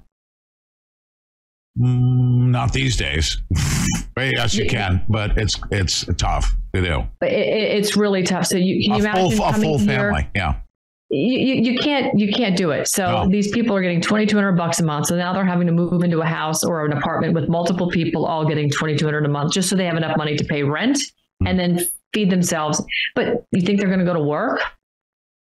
Certainly not. They don't have to put food on the table because it's provided to them. That's right. Right. Uh, Healthcare, education. So, I mean, you know, and then think about the average American that's worked his whole life, her life. They collect 14, 15, maybe 1800 bucks a month Social Security. And you got an illegal who literally sashayed across the border after being driven in a coach, in a coach, uh, you know, bus up the way from, from Panama or wherever they came in and they're getting 2,200. Where's the, where, where's the equity, Pete? How's that? oh my they love that word. Where's My the God. equity? Yeah. There's no equity. It's not fair. It's disgusting. It's fraud. It's corrupt. It's criminal. We got to stop it. All right, listen. I want to spend the remaining moments here, and it's a it's a big topic, but I want you to give everyone. Look at you, the great what? If I Uh, can it's- get it, it's if I can blurred. get the It's camera blurred. hang blurred, on. blurred, blurred, blurred, blurred, blurry, blurry. Yeah, unfortunately, I can't get it to be unblurry, but maybe if I hold it. Oh, there here, it is. There Yep, we go. The great, uh, the great we set. Who wrote that? This book, The Great We Set, is written by a gentleman named David Zuniga, and he's the founder of TacticalCivics.com. Pete, That you've is- got to get him on your show, and you've got to get Bill Ogden and Jeff Calhoun, uh, Rob Lane, Brian Bowermaster. These are all people affiliated with Tactical Civics. I'm here to tell you. This is this they have distilled our constitution into something that's very digestible, which by the way, it's digestible anyway because it's It written is. in plain old common English. It's common law. Uh, you don't need an attorney to interpret the Constitution, by the way. That's a bunch of bunk. But the Great Reset is telling you about how we can actually take back our government by at the county level. And Tactical Civics has actually stood up. I think it's uh, about 1,200 chapters nationwide, which is 1,200 counties. We have 3,100, as you know. So we're almost halfway there. And that's in the last six or seven months. We've done it pretty quickly because we're starting to push this out and people are, you know, getting on board. But it's this is like let's talk about Cochise County, shall we? You you, you were tracking what's going on in Cochise County that uh, the Secretary of State of Arizona is now Oh, yeah. trying to indict a couple of That's county right. commissioners for daring to question the election, right, Pete? You you And- tracking all that? To not use machines. They don't. They, they don't want to use machines, and they're going to be arrested. Right? They want to go to paper Correct. ballots. Co- That's Yeah. correct. That, that's in, that's part of it. But they've been challenging this, and so really, you know, you you the Secretary of State, Katie Hobbs, they're all illegitimate. What can Cochise County do to stand up and fight back? Well, they could form a grand jury, a county grand jury, and the way that you form a county grand jury lawfully, because you don't need you don't need a, um, a a judge to appoint. You don't need a prosecutor to appoint one, although they can. Um, you don't even need a superior court. You just the citizens can say, you know what? We suspect there's a problem. We want to investigate. You need one half of one percent of the population of your county to form a county grand jury. One half of one percent. So in Cochise County, uh, I believe that's like 700 people, maybe approximately. You get 700 people to sign a petition, you can get a grand jury started and you can start to investigate the fraud. And Cochise County should be investigating the fraud that happened in their county when it comes to the election and the integrity of what happened on the 20, especially the 2022 election when they lost their Secretary of State, Abe and uh, the Attorney General as well, Abe Hamadeh, all that. They need to investigate that. So the other book that he wrote is called Grand Jury Awake, Grand Jury Awake, and it explains in great detail. And according to the uh, great late great Antonin Scalia, Supreme Court Justice, in a case of United States versus Williams in 1992. It was a, a precedent that was set. You don't need to have any government appoint any grand jury. The people can decide to do it, and it comes right back down to just the numbers: one half of one percent. So if we have 1,200 counties and we can get the rest of the counties, you know, uh, on board, 3,100 counties, and one half of 1% of all these counties decide to investigate all at once, uh, you don't think they're going to start fixing the problem quickly because they realize we operate outside of the three areas of our constitution. We outside, we operate outside the legislative, the judicial, and the executive branch. County grand, uh, grand juries are outside of those. They have they're like sort of a fourth branch of government, if you will, because they're outside of their of the Constitution, but they have all the power because the people are the government. The Constitution is there to protect us from the govern the, the people that we choose to govern us, right? So that's why the county grand jury is so important. So this is what I've been focused on, Pete, the last several months. I've been out evangelizing this concept to people, and we're trying to build up the Tactical Civics organization, and it's growing like wildfire. Because once people go to tacticalcivics.com and watch their 11 minute video, light bulbs go off. They're like, "Oh my God, here's the answer this whole time. We just how come we didn't?" You know didn't that uh, not you know. I mean, I, I've also you know where where my um, uh, where my heart is. I absolutely agree in everything that you just said, and uh, it, it seemed like you know nobody was willing to, to step up. There's three thousand counties. You said that they've already uh, established chapters in 1,200, 1,200. 1,200 counties. That's a lot. That's great. I know. In like time. six months, Pete. That's in like great. six months. Um, that is outstanding because it does cost a lot of money if if you don't have a method. I'll talk to you about the methodology maybe uh, uh, Yeah. off the air. I want to get involved in this. I want to help out. I mean, we need. I knew you would. Pete, because no, I really do. roll your sleeves up and get it, get it, get it going on. It's this is not this is what I call add water and stir. It's super easy. This is not complicated. you know complicated. what we're talking about. constitutional committees you know the um uh, there's a legal way to do all this and you have to do it right because guess what way back when in 2014 i was talking to even attorneys we are talking about citizen grand juries guess what the government did um, they declared me to be a domestic terrorist at the highest level Oh. sovereign citizen right Oh, that's not. There's no such thing as sovereign citizen. By the way, you can't be both. Right. You're either sovereign or you're a citizen. They're an oxymoron. But, But they on. did, and I don't want to discourage anybody, but I know what their methodology is. They have the guns, they have the power once you're in their jurisdiction. But uh, if we have the power in numbers, the power in we the people, let's segue to the next topic. Populism, okay, uh, is is flourishing all throughout the world. Look at Argentina as an example. The, the the power in the people. You get a good, clean, fair election. The people will rise up, and we can take the system back. And and we have to take um, the federal courts back. We got to take back the the county seats and do it at the local level. So so that is your those are your marching orders right now. That's where your focus is is bottom up, county on up, uh, local right. action, national impact. Well, Pete, let me ask you this. You know, when it comes to the Constitution, the first three letters, the first three words are what, Pete? We we the people. Yeah, we the people. We're the government. We the people. Everything else after that is, you know, they're bottom feeders. They serve us, and if they choose to be the bottom feeders serving us, God bless them. Um, but we tell them what to do, and so far we have been remiss. We're sort of like in the middle of a twelve-step program. We're kind of waking up like, oh my God, we've hit the bottom of the bottle. Like, how much more can we drink of their Kool-Aid? I'm not drinking it anymore. We, you know, we've subjected ourselves to democracy, and the wrong mob is in rule right now. We're not a democracy. We're a republic. The federal legis- the, the uh, Washington D.C. 10 square miles is a federal legislative democracy. That's how they are governed. They have their administrative laws and, and USC codes and all this stuff. They blow right past their USC codes all the time. For instance, you've heard me rail about the fact that none of them have proper oaths of office according to their statutes. USC 5 you know, uh, 33, 32, they don't have a solid oath of office because they didn't get it witnessed or notarized or signed or whatever they're supposed to do. They didn't do it. So they're already breaking all their rules. You think they give a crap about ours? They've trounced all over the Constitution. In Oh, fact, yeah. we actually have two constitutions. We have one for the United States and of the United States. They're governing us with the of version, and we are the for version, but they don't care.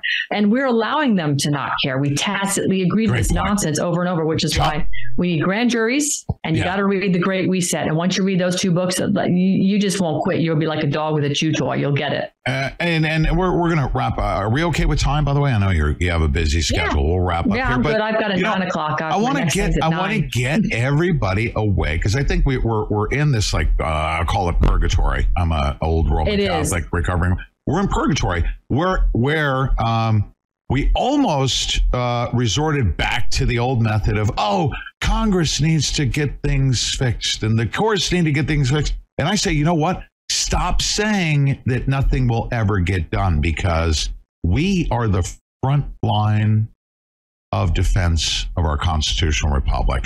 It- Amen. we have to recognize that Congress is actually one of those weapons in the weaponization of government.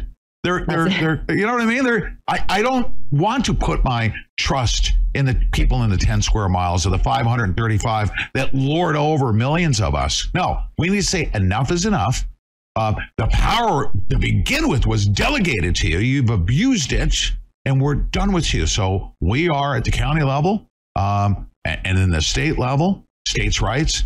We're going to get back to delegating your power and authority. You're going to be limited to defending our borders, lock the border down, and filling potholes on interstate freeways. Outside of that, we've got enough government here at the local level. Do you agree with that? Amen. Oh, Pete, I'm 100% with you. And there's more I'll talk to you about, but I don't want to bring it up on your show because, like you said, in 24, was it 2014 when they came after you, put you on a list? They put me on that same list in 2021. so Yeah. I'll talk to you offline. But the power here it is. If you got a small group of people that come after you, they get you, they put you in a box like they did, and uh, I need to tell you about that update. It's a it's a great one. But the power in our numbers, we have it. The sentiment right now, the public sentiment. Uh, it doesn't even matter what the laws are. Uh, well, legally, you know, like the Border Patrol, they're allowing uh, the destruction of our country. And they say, well, we have our hands tied because the law is and the policy is this. No, we need Uh, even our federal agents to start stepping up and saying, I'm going to refuse this order. This is crazy. I'm not going to be participating. I, I'm shocked at this point now that they're still not refusing it. But I, you know, one hand I'm shocked, and the other hand, I'm not shocked because Pete, I've been there and I've seen these Customs and Border Protection agents taking these women and children and bringing them to Catholic charities and lording over them back and forth. I have video of this. I played it on my show where they're going back and forth, and you can see the Border Protection agents sort of like chest puffed out, man, man broing them, hug bro, you know, what is it, bro hugging themselves. I, I, I, it looks like this is their trophy, and I can only imagine what they're getting paid by the cartel to make sure that these people are being put into this position to be trafficked. It's disgusting. And the fact that you see video after video of them cutting the fence and then Texas National Guard going in behind them and repairing the fence. What's with the show? Like, why, why are, why does the National Guard even bother repairing it? It's like such a show for what? Hmm. And why would you even let them cut the fence? Why is the Border Patrol not understanding that their kids are getting sick with tuberculosis because the migrant children are in their children's classrooms? And this multi drug resistant tuberculosis is spreading not only through the children, but it's spreading through the through the cattle and the agriculture business. You know, beef is going to be is going up like crazy because not only are we killing our beef supply, we're blowing them up like they like to do and destroy our our, our you know processing plants, but they're killing our cows because they're getting tuberculosis and it's slaughtering herds. I mean, this this is. I- I, Everybody just has don't know where me. people how they don't think it's going to affect them. Yeah, they're getting paid right now, but that money's going to be worth nothing when you don't have your life. The power, the power is in us. We're. I want to end on this note. I always say it Yes. um, over and over and over again. We started out saying, "Get in where you fit in." Now, I want you to tell everybody in your own words, on top of what I say every single day. Maybe they're getting so used to it, they're not. They're not recognizing where we are. This we're right in the middle of an all out war for our country, and everybody needs to do something. So, how do you tell somebody that's sitting there listening and they're in the chat room and they're, what do you tell them that they need to do? Uh, and why do they need to do it? Because we are at war. If we do not all act, we will lose our country and our way of life, won't we? We absolutely will. Um, I encourage everybody to get to tacticalcivics.com. Watch the quick 11 minute video. You can speed it up to twice the speed if you want. Smash the red button and just join. Somebody will reach out to you and they'll figure out where you are. And if there's a tactical civics group in your county, They'll introduce you. Um, these people are so highly organized. They meet multiple times a week on Zoom. It's education, education, and you're going to make new friends. But most importantly, when we are all organized and we have our, our chapters all established, we will now have a very succinct plan on how we're going to go and stand up grand juries and start indicting these people. And we have the enforcement mechanism uh, to actually get these people uh, adjudicated, unlike what we see happening today, where Congress has hearings and nothing ever gets done. It's, it's just a bitch session and a show session and a look at my face on TV session.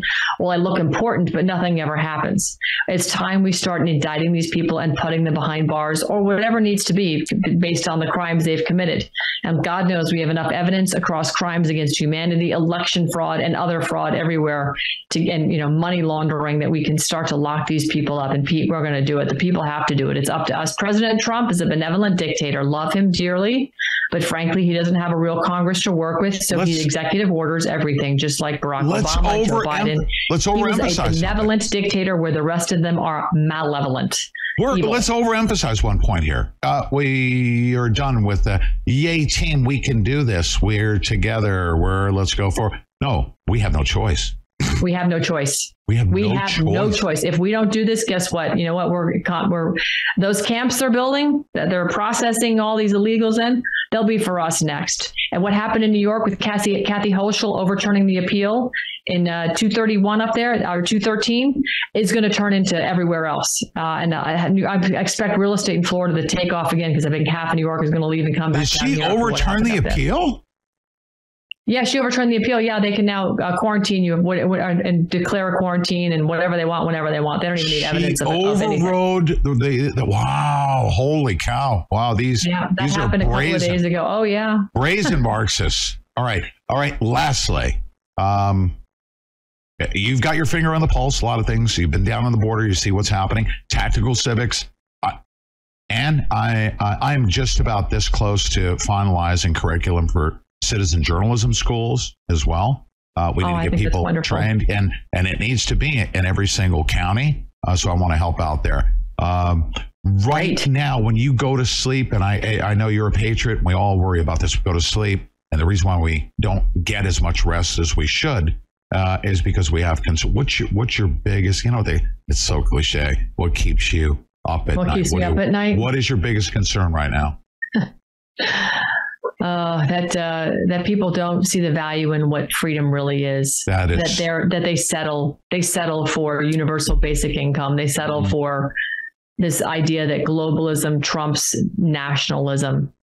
Uh, you know, Pete, uh, my heritage is from the Netherlands. Uh, everybody, I think visiting Europe is fantastic. I think going around the world is amazing. Visiting people and culture and and and just being a part of that and immersing yourself, it's beautiful. But what these people want is homogenization. They don't want any of it. And they're doing a really good job of dissolving culture everywhere around the world. My God, look at London. It doesn't even resemble London anymore. You don't even, you might as well be in the Middle East with Big Ben planted in the middle. Um, it's, it's really sad. And if, if Americans don't value that, then I guess, okay, you know, we're outnumbered. But I really do think people value their, their um, hereditary, their, you know, their heritage. I think they value their freedom. I just don't think they've understood what they're about to lose. And until you actually lose it, like I, like I said, the best thing that can happen is the banks fail. I know that sounds like a horrible thing to say because people are like, I'm on a fixed income and what. Uh, well, you know what? That'll be a great equalizer. We'll all be in the you, know what together. you just so helped I, me I think we need to wake people up, and bank failure is the only thing I think of that's going to actually get people to get off their horse and do something. Yeah, you know, you just helped me recognize something that my greatest angst because we show up to work every single day. We're not becoming rich and famous doing what we're doing. That's not why we're showing up to work. It's But- quite the opposite. But you know, we think about all the, you know the border, open uh, this uh, new election. You got to go through that whole list of angst, potential terrorism, all that. But ultimately, uh, the most angst I have is our beloved fellow Americans. How do they respond to each? What will they do to prevent all these things from happening or stop it from happening? You're right. Yep, it's our it's our greatest concern. So if you're tuned in right now, just know I've already committed to to Ann. Uh, this is the right place, the right time to do this. The tactical civics. I want to reach out to these guys. I want to learn more and you. contribute and and, and do whatever I can. We have to get down. Lastly, Michigan, I just covered the story. Michigan, a town in Michigan, um, declared Oh, uh, Second militia. Amendment. half of the counties in Michigan are sanctuary cities. We need to get with our sheriffs. We need to work, and the sheriffs that are not constitutional, we need to let them know, put them on notice. Yes. Uh, it's all in there, Pete. You're, you're gonna not- love it. and you're- and oh boy, we don't need to I've threaten got- them. You're say- gonna love when you talk to David Zuniga, Bill. You're gonna be Wow. so. You're gonna have him on your show once a week. I know you. You're gonna be all over this. I uh, want to be put in contact with them. We have to do this, folks. We have no choice. I will work We day and no night choice. uh, with an organization because organization and doing it quickly. We have to do it very fast. These guys are hyper organized. They even have an app, and it's not like post your dinner uh, picture of your favorite meal. It's like it's a working app, and it's a very functional app. It's Yeah. fantastic, actually. That's They're great. totally organized. Good. It's amazing. Well, we have to be because we have limited time. And but by the way, and here's my final note: not one person hearing our voices right now should be. Now, of course, we can talk about 2024, uh, but 2024 will be what we do right now, today, and every day leading up to it. Right. You have to act now. You can't wait for President Trump to get back in. Shoot, they're going to. Uh, my, I have another fear they're going to try to assassinate him. Uh, you know, they Oh. speak of it, but it'll do anything. It will stop at nothing uh, to maintain their power. And Yeah, give they- give out and your website. Steal it again. If anybody thinks they're not going to steal 2024, you're mistaken. Yeah, they're, they're going to. And uh, remember, um, look down at Argentina. They went with paper ballots. They did the hand counts, and it was a clean election, and the people's voice was heard. So uh, uh, we need to get rid of the uh, the machines and the uh, the current system. Give out your websites. Give everything. You guys know how much I love Ann Vandersteel, and and I'm going to lay out however we can Feeling is mutual. Um, I, you can find me on best place is Twitter because it links to everything. Twitter at Ann Vandersteel. I have a Substack, AnnVandersteel.substack.com. Uh, my shows you can watch them on Twitter, but they're also at rightnow.news. And I'm about to uh, relaunch a website here pretty soon. And when I have that, I, everything will be there. But um, you can look at it. It's not much to look at AnnVandersteel.com, but it's basically a placeholder. It doesn't have anything on there, but that will be relaunched soon enough. Awesome. Thank you. Thank, you once again for your Always time. good to see you. Send love to Deb. I I certainly will. And she was, uh, you know, she she sent uh, her love and and uh, and compliments, of course, as she always does, um, on the back line. But we'll be in touch. I'm, I'm going to talk to you within the next 24 hours. Okay, I'm going to send you some some names and phone numbers. Please just going to be just like, start dumping out. Yeah, let's uh, let's do that. Just start sending them. I'll make contact with them, and I want to learn about what they're doing and and and contribute. I promise you, you're going to be blown away. You're going to say, "My God, where has this been?" You're going to be thrilled, and I believe you. And if you were to ha- do a show once a week on this, I'll come on with you. I was there's, start- there's several other people that will come on and talk about this, and we can really I was starting to the get- knowledge base. Uh, you know what? I was starting to get discouraged. Not, not. It requires some leadership. You got to get organized. You got to get information to people. Uh, it requires a team of people. And I'm like, all these hosts are saying, "No, we got to save our country. We got to do the count it," and nobody No, was I'm doing anything. Girl, let's roll. Let's I'm, go. I'm done. Let's do it. All right. Great segment. Thank you. God bless you. Stay safe. Thank, Thank you, Pete. All right.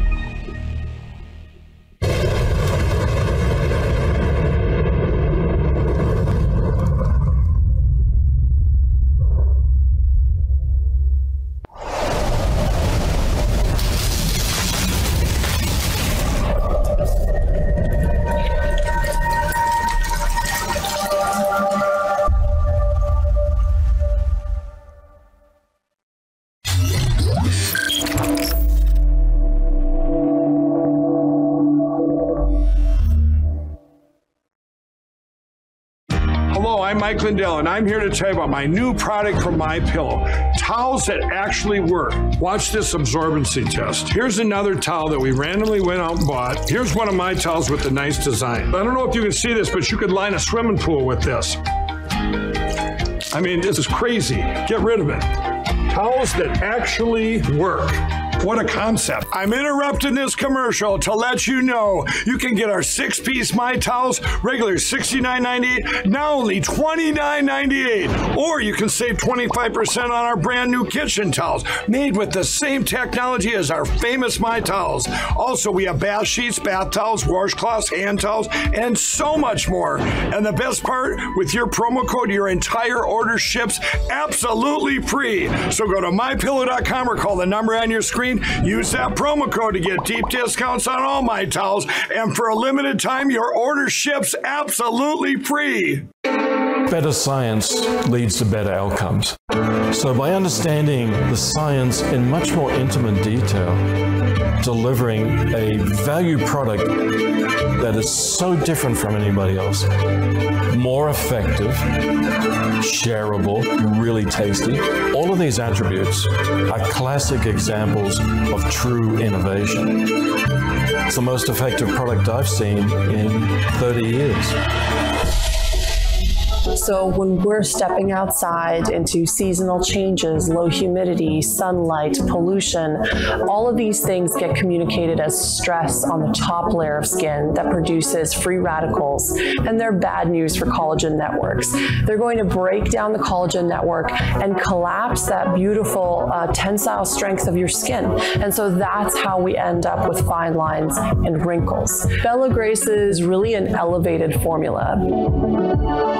Thank you. Bella Grace is better than the competition for very obvious reasons. First of all, we're delivering great collagen. We're delivering Verisol, which is the world's most studied form of collagen. So we're starting at a foundation that's really top notch. So to protect your collagen against these kinds of assaults, what you really want is a nutrient that's going to specifically go to the skin, neutralize free radicals and do it really well, protect membranes, and also have some anti-inflammatory properties to help dampen the signaling that really turns up expression of those scissor enzymes. And natural astaxanthin in the Bella Grace elixir is able to do all of those things.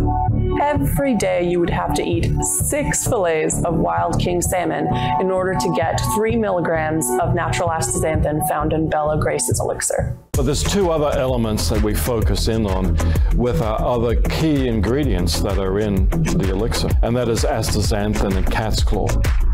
And the value of adding those two elements, in addition to the collagen, is centered on the formation of collagen in skin. So you activate all the processes that string the peptides and amino acids together. You're generating healthy, productive collagen. At the same time, you're also turning off the damaging pathways that break up collagen. So unless you take into account those components that optimize the process to make collagen and switch off the processes that destroy collagen, you're really missing the big picture. It's not enough to just consume the collagen. You have to link it all up and protect it. That's what Bella Grace does. So the elixir is really the perfect choice. It's shareable in a single unit. You get the right dose, so you're getting the correct benefits that match the clinical trials. And it also gave us the opportunity to have a great flavor. It's just yummy.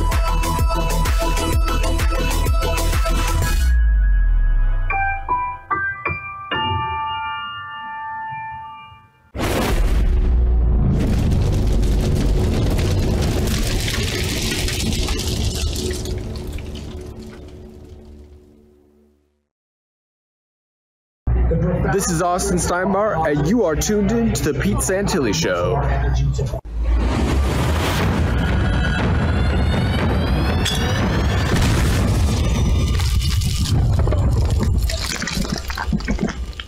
Banks are supposed to be the safest placeholders for cash in the world, but in 2022 that changed. The Federal Reserve pulled out 2.5 trillion of liquidity out of the banks, and the Fed also changed the requirements so banks don't need to keep any funds on hand. This means banks are starved for liquidity and have now become very dangerous places to hold your assets. Get out of the system with the world's safest and most private assets, silver and gold. Call Kirk Elliott PhD at 720 605 3900. Be sure to tell him Pete Santilli sent you. To celebrate the new year, we're having the biggest sale ever on overstock clearance and brand new products. For example, save 60% on our Goose Down comforters, the best comforters ever. They go perfectly with our My Pillow bed sheets and duvet covers. Save 25% on our brand new kitchen towels. They're made with the same technology as our famous My Towels. Our initial quantities are extremely low, so get them now before they go. Our seasonal flannel sheets are finally in. You save up to 50% and they sell out fast every year, so order now. They're truly the best flannel sheets you'll ever sleep on.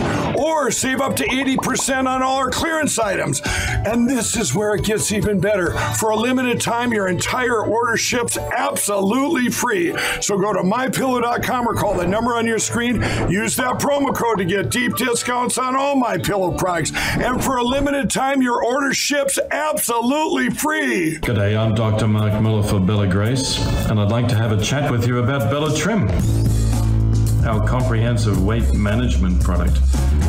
Now, most people early on will register a reduction in cravings associated with Bella Trim. How does it do that? It does it by changing the levels of hormones that are associated with either hunger or satiety.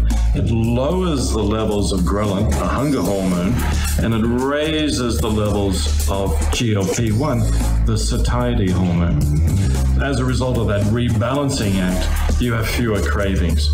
Net result fewer trips to the snack cabinet where you may eat something that you shouldn't. It's comprehensive, it does a lot more than that, though. There is an absolutely fascinating action on a metabolic switch called AMP kinase, AMPK. AMPK is associated with the preferential burning of fat as a metabolic fuel. And as a result, you have a reduction in visceral fat and, and reduction in waist circumference. It Does more than that. It also helps regulate blood glucose. Blood glucose is a huge factor in weight management, and it does that by optimizing the actions of insulin. It also affects blood lipids. It lowers LDL, lowers triglycerides, all of those bad cholesterols that you hear about, at the same time as raising the levels of HDL, the good cholesterol. In addition, for cardiovascular health, it also helps normalize blood pressure. There's more to it than that, though. It also improves your microbiome. We do that by several ways. One, there's an ingredient in there that stimulates greater diversity, and the other one is prebiotics, FOS and GOS, that help feed the good bacteria, gentrify your microbiome. So, Bella Trim, comprehensive. Enjoy it. Cheers.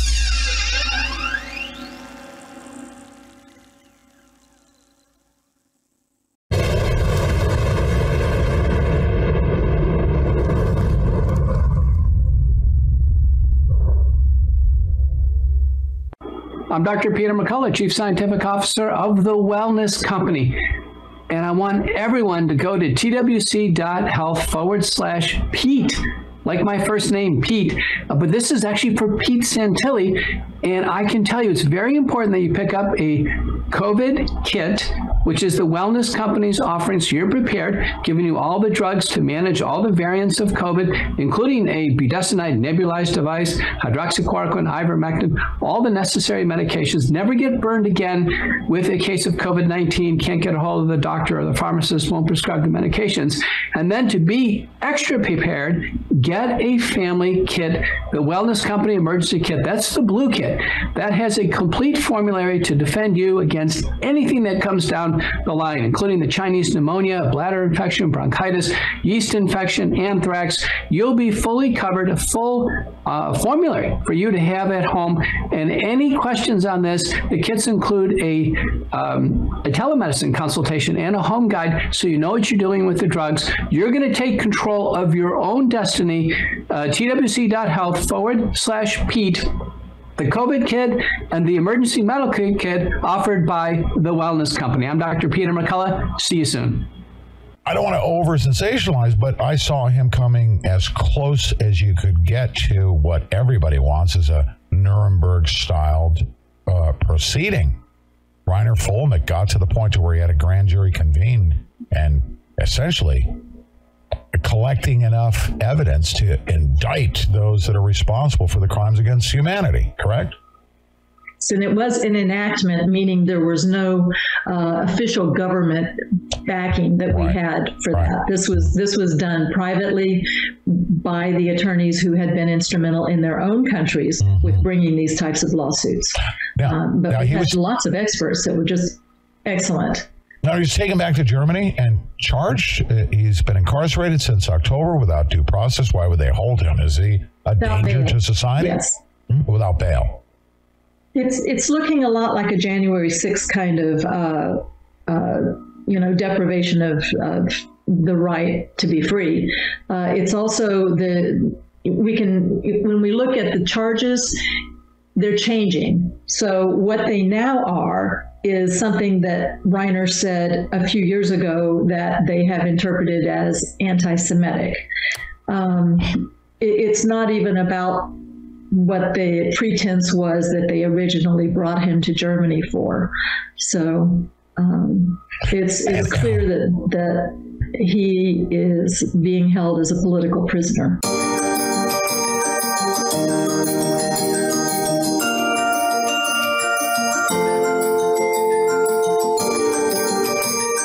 You know, just prior to bringing on my next guest, we're having a, a conversation. I hope we continue to have the conversation. Um, it's the first time uh, that I've spoken with Anna uh, Garner. She's been an attorney. She was licensed in New Mexico.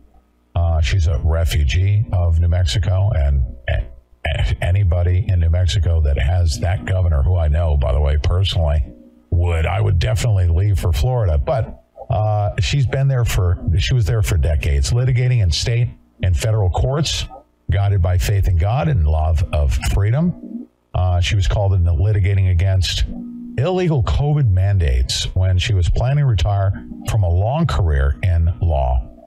Um, after filing a case in federal court against the governor and health secretary in New Mexico in uh, December 2020, she filed the first lawsuit in the world challenging the shot mandates in a case against the county of Doña Ana, uh, New Mexico, on behalf of first responders. So, uh, Ms. Gardner uh, is honored to be representing U.S. Freedom Flyers as their general counsel in their current case to obtain donations made to them and to help with their future litigation. Now, I welcome you uh, for the first time uh, I think I expressed, uh, you know, if you don't mind me saying so, uh, I have a dog in this fight because my advocacy. Um, you know, my uh, my viewers, we've been doing this since 2011. People know, hey, folks, we want to we want to help out the pilots through this organization. We do some due diligence. Um, Josh Yoder, great guy. Uh, the whistleblowers that had come forward, he he handled them very well. So uh, when I say, hey, let's support this organization, and then things happen to that organization very powerfully, I would say there's some very powerful forces uh, that want to make sure that Josh Yoder and his organization don't succeed. There's there's labor unions, there's major corporations. So we've been in this fight, and we're not going to stop fighting, right, Anna? That's absolutely right. And I'm very honored to be on your show, Pete. Thank you for giving me this opportunity. But you, there's no other nonprofit in the United States that's like U.S. Freedom Flyers. Hmm. You know, they've got they've got the interest of the pilots, the cabin attendants, the mechanics, everybody who's involved in aviation and travel.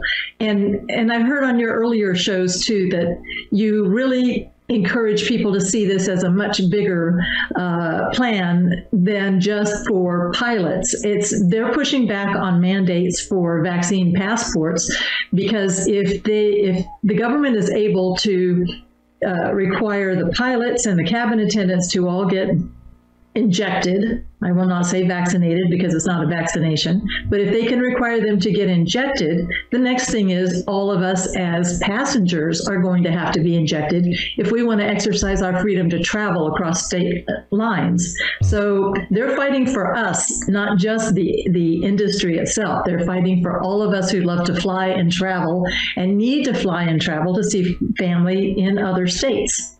You know, if, if you don't mind, because uh, believe it or not, um, how it happened, um, you know, with us in independent media, I was just so starved for information early on. And I recognized that it was a potential bioweapon. So I was concerned. I was all about two weeks to flatten a curve. I said, okay, well, if a bioweapon's released, uh, we have to take some some steps to mitigate the potential uh, for the spread. Two weeks to flatten a curve is okay. And then it went three, four.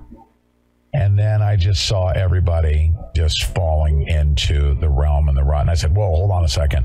Something's not right here. But guess what? We came into contact with great doctors, great attorneys, that there was no such thing as, you know, health freedom, you know, attorneys per se in that realm of uh, protecting against mandates, mask mandates, and and incarceration in hospitals and blocking out. I mean, I literally met attorneys that were fighting to get the family members to be with their family members, and the patient uh, was was you know not in uh, the current capacity to making uh, certain decisions, and they're being injected with drugs that they wouldn't normally consent to without the family there that posed a huge problem. So we've been in this realm uh, fighting for our health freedom for years now. Uh, and now here we come into contact with you. You've been in this fight just as long, right? You started out er- early on, correct? I've been a medical malpractice attorney for a long time, and for wow. decades I've represented people who were injured by uh, either car accidents, medical malpractice, uh, some FDA litigation. So I'm pretty familiar with representing the individual against large institutions like hospitals and insurance companies. Uh, but I had not ever, you know, we we're all in uncharted waters right now. Oh, yeah. We have not seen our liberties and freedoms taken away to the extent that they have been since 2020, March of 2020. And the more we research what happened uh, with all of this, we know that it was a concerted worldwide effort. I have friends in Europe and in uh, South. Um, Central America. And I communicated with them when this was all going on. And I found out that everybody was doing this lockstep response. Mm-hmm. And, and it didn't take very long for me to figure out that this was had to be orchestrated for a long time because you can't just all of a sudden say we've got two weeks to flatten the curve and everybody in the whole world is doing it pretty much except for maybe a couple of countries. So it, it's crazy. And the other thing that's crazy is that countries were declaring uh, health emergencies before there were even many cases at all. Panama was waiting for their first case. I have friends in, in Panama that I was communicating with. And they were just waiting for their first case so that they could declare uh, this national health emergency and start imposing uh, curfews. And uh, that didn't go over very well with all of the European expats who like to dine very late and, were, and found out that they couldn't have their friends over past I think it was about six o'clock. Everybody had to go home, and so it, it, it's kind of it's crazy how it happened. And anyone who has curiosity and is informed would have seen that this was a concerted effort. So New Mexico was the same way. I mean, it didn't take very long at all for us to find out that, oh, the kids were sent home during spring break with computers and told they wouldn't be going back to school. Hmm. How Have did that you, happen? Uh, but by the way, before I show you this, I don't want to spin off on a political discussion. I just want you to know right up front that in no way, shape, or form would I ever, ever align with or vote for or forgive Robert F. Kennedy Jr. for what he did in the environmental movement and his and you may understand the term sue and settle and the damage that caused to manufacturing all that stuff he did great work but his work with the environmental um, environmentalists that that lobby and working with the government and sue and settling oh my goodness it did such tremendous damage but this book right here unbelievable have you ever read this book haven't. I've heard a lot about it, and I've uh, read excerpts of it and seen uh, people being interviewed of it. Anna, Uh, I'm telling pretty you. horrible. It's yeah, pretty well, listen, horrible about we're all busy, super busy, right? And Mm-hmm. he said something was very impactful. He said, if you get the book, he said, this is what I want you to do. Everyone's busy. He said, I want you to go to chapter 12, and it's titled Germ Games. This thing is so well cited and sourced. An unbelievable book. He did great work. Now, uh, here's where I'm going with this. Um, and you've worked with some of the top, the foremost experts early on that started to develop enough prima facie evidence of a criminal conspiracy from Event 201 uh, all the way to deployment of the jab itself, which I found out from Robert F. Kennedy Jr. It wasn't even developed by the big pharma companies. It was developed by DoD contractors and then private labeled. Ay, ay, ay. Reiner Fuellmich was out there. He's done some of the most valuable, you know, as a matter of public interest, probably saved a lot of lives, his leadership efforts in that regard worldwide. You worked with Reiner Fuellmich, yes. correct? Mhm. Have you worked with him? I with worked him? with Reiner. Yes, You he's did. a good friend of mine. He is a good friend of yours. Um, Yes. I heard, and please pardon me for just so much stuff. It's like drinking, you know, from uh, a tsunami with a straw, the amount of information we have coming at us. I didn't know that Reiner Fuellmich was incarcerated. I didn't know that. And he was back in October of last year. October 13th, Friday the 13th, he was arrested by some German thugs who were sent by the state of Germany to take him from the Germ, uh, German embassy in Mexico, where uh, Reiner and his wife Inka were there getting their um, new passports because theirs had been misplaced or lost. I think in retrospect, they were stolen. So, and it required them to go to the German embassy. So, there was a lawsuit going on, a civil lawsuit going on in Germany uh, by some former law partners of Reiner's. And there's no way that this makes any sense that the Germans would expend that much money, the German country, state, government, would spend that much money to get I think there were six men who corralled, uh, kidnapped Reiner from the German embassy and uh, guided him into a plane that was headed for Frankfurt. So he got goodness. arrested. So that's without uh, released. Well, I'm sorry to interrupt you. Uh, It's shocking to me because uh, that's like a rendition program, intelligence service rendition program. So uh, from the Mexican embassy, so Mexico didn't consent to that.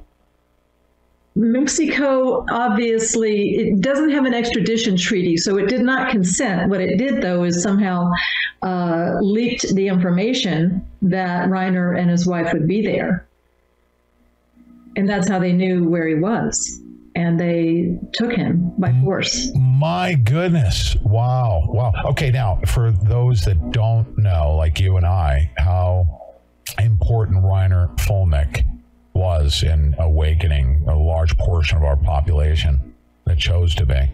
Uh, just to give a brief, if you don't mind, um, a, a, a brief as to how powerful he was in, in forming alliances with individuals that are all researching and, and informing the public, if you could. Reiner uh, partnered with Viviane Fischer, who was a German attorney, and they interviewed experts all over the world. And was, this was called um, the Corona Investigative Committee. Uh, Reiner was instrumental in bringing together uh, a group of international attorneys. I was one of them. And there was a, an attorney from South Africa, Dexter Ryneveldt, uh, an attorney from France, Virginie Arujo. I can't pronounce her last name very well. Uh, we had uh, Australian attorneys. Uh, initially, we had attorneys from Italy, England. Um, I'm trying to think of where else, but there were there were from all over. Oh, Canada, um, New Zealand. So we had we had quite an assortment of attorneys working with Reiner to bring this to the forefront of the public's knowledge. And what what developed out of that uh, collaboration with the international attorneys and Reiner was the grand jury enactment. Yes. And we modeled we modeled that uh, on it was based on crimes against humanity, which we all knew at that time were happening. Uh, but we did it as a as an American grand jury enactment because that doesn't require the presence of the accused nor their attorney. So we were able to um, have this format that was uh, similar to a criminal indictment proceeding in American jurisprudence. Um, we interviewed many experts from all over the world, uh, and uh, it was it was quite a labor of love for all of us. Nobody was being paid for this. We all did it out of our uh, concern for our freedoms and uh, knowledge that we had gained in researching all of this and with the lawsuits that we had brought. So Reiner, we had a million a million viewers watch that. It was amazing. Oh yeah. It's still up. Would you? I, I don't want. Jury.net. I don't want to over sensationalize, but I saw him coming as close as you could get to what everybody wants is a Nuremberg styled uh, proceeding. Reiner Fuellmich got to the point to where he had a grand jury convened and essentially collecting enough evidence to indict those that are responsible for the crimes against humanity, correct? And it was an enactment, meaning there was no uh, official government backing that we had for that. This was this was done privately by the attorneys who had been instrumental in their own countries with bringing these types of lawsuits. um, but now we had was- lots of experts that were just excellent. Now he's taken back to Germany and charged. Uh, He's been incarcerated since October without due process. Why would they hold him? Is he a Without danger bail. to society? Yes. Hmm? Without bail. It's it's looking a lot like a January 6th kind of uh, uh, you know deprivation of, of the right to be free. Uh, it's also the we can when we look at the charges, they're changing. So what they now are is something that Reiner said a few years ago that they have interpreted as anti-Semitic. Um, it- it's not even about what the pretense was that they originally brought him to Germany for.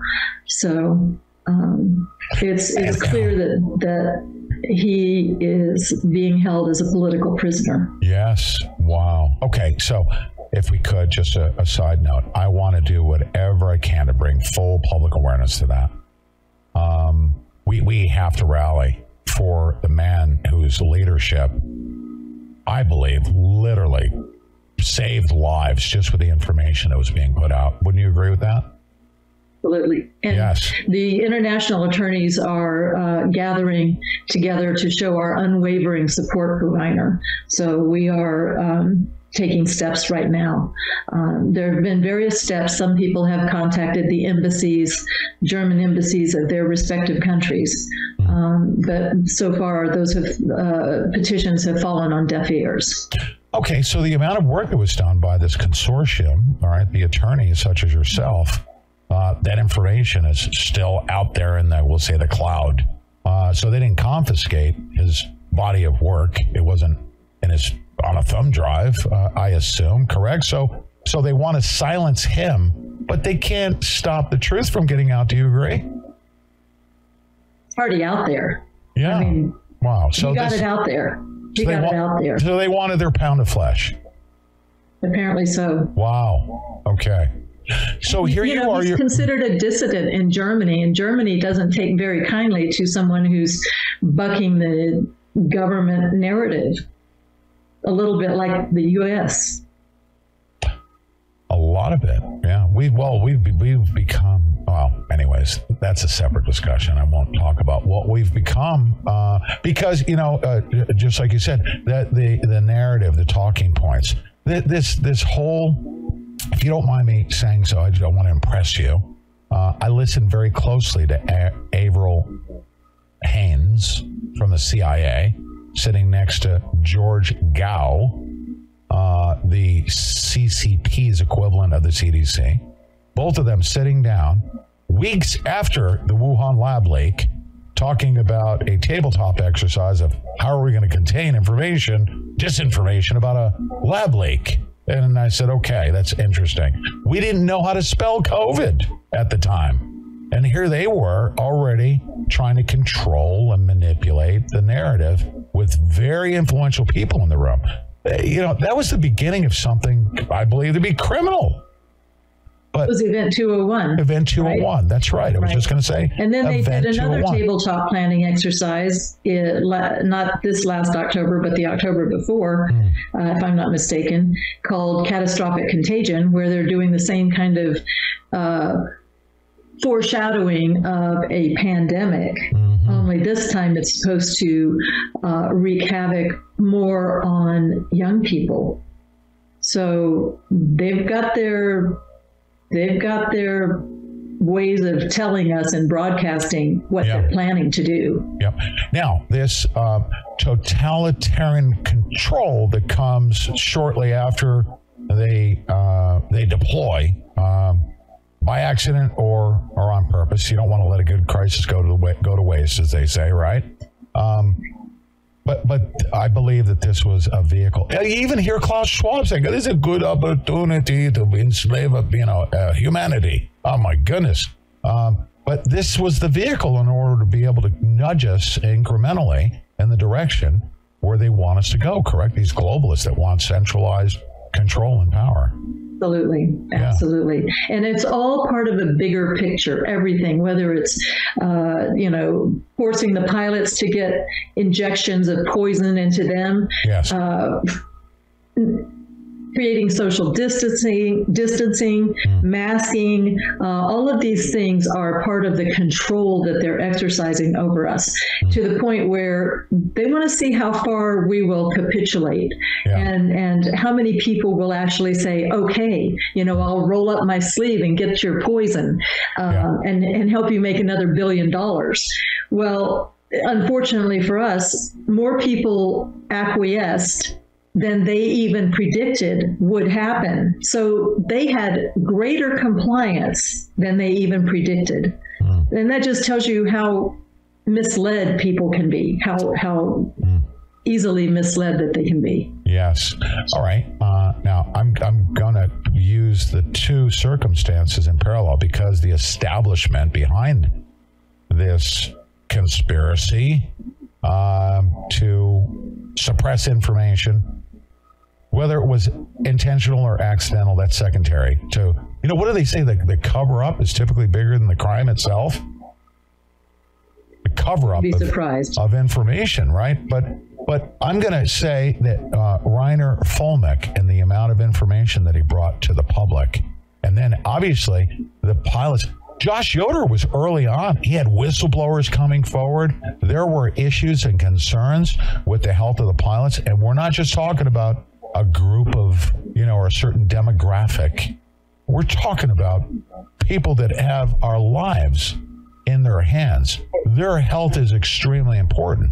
There was a mechanism by which the health of the pilot has to be regularly checked on an annual basis with with um, uh, uh, with, with um, you know with with, with um, uh, medical uh, certifications. They have to be certified. FAA medical exam. Yes. FAA medical exams annually. Right. Well, right. Uh, there are concerns about. Uh, there's concerns, obviously, well documented as to the side effects when you take in the jab.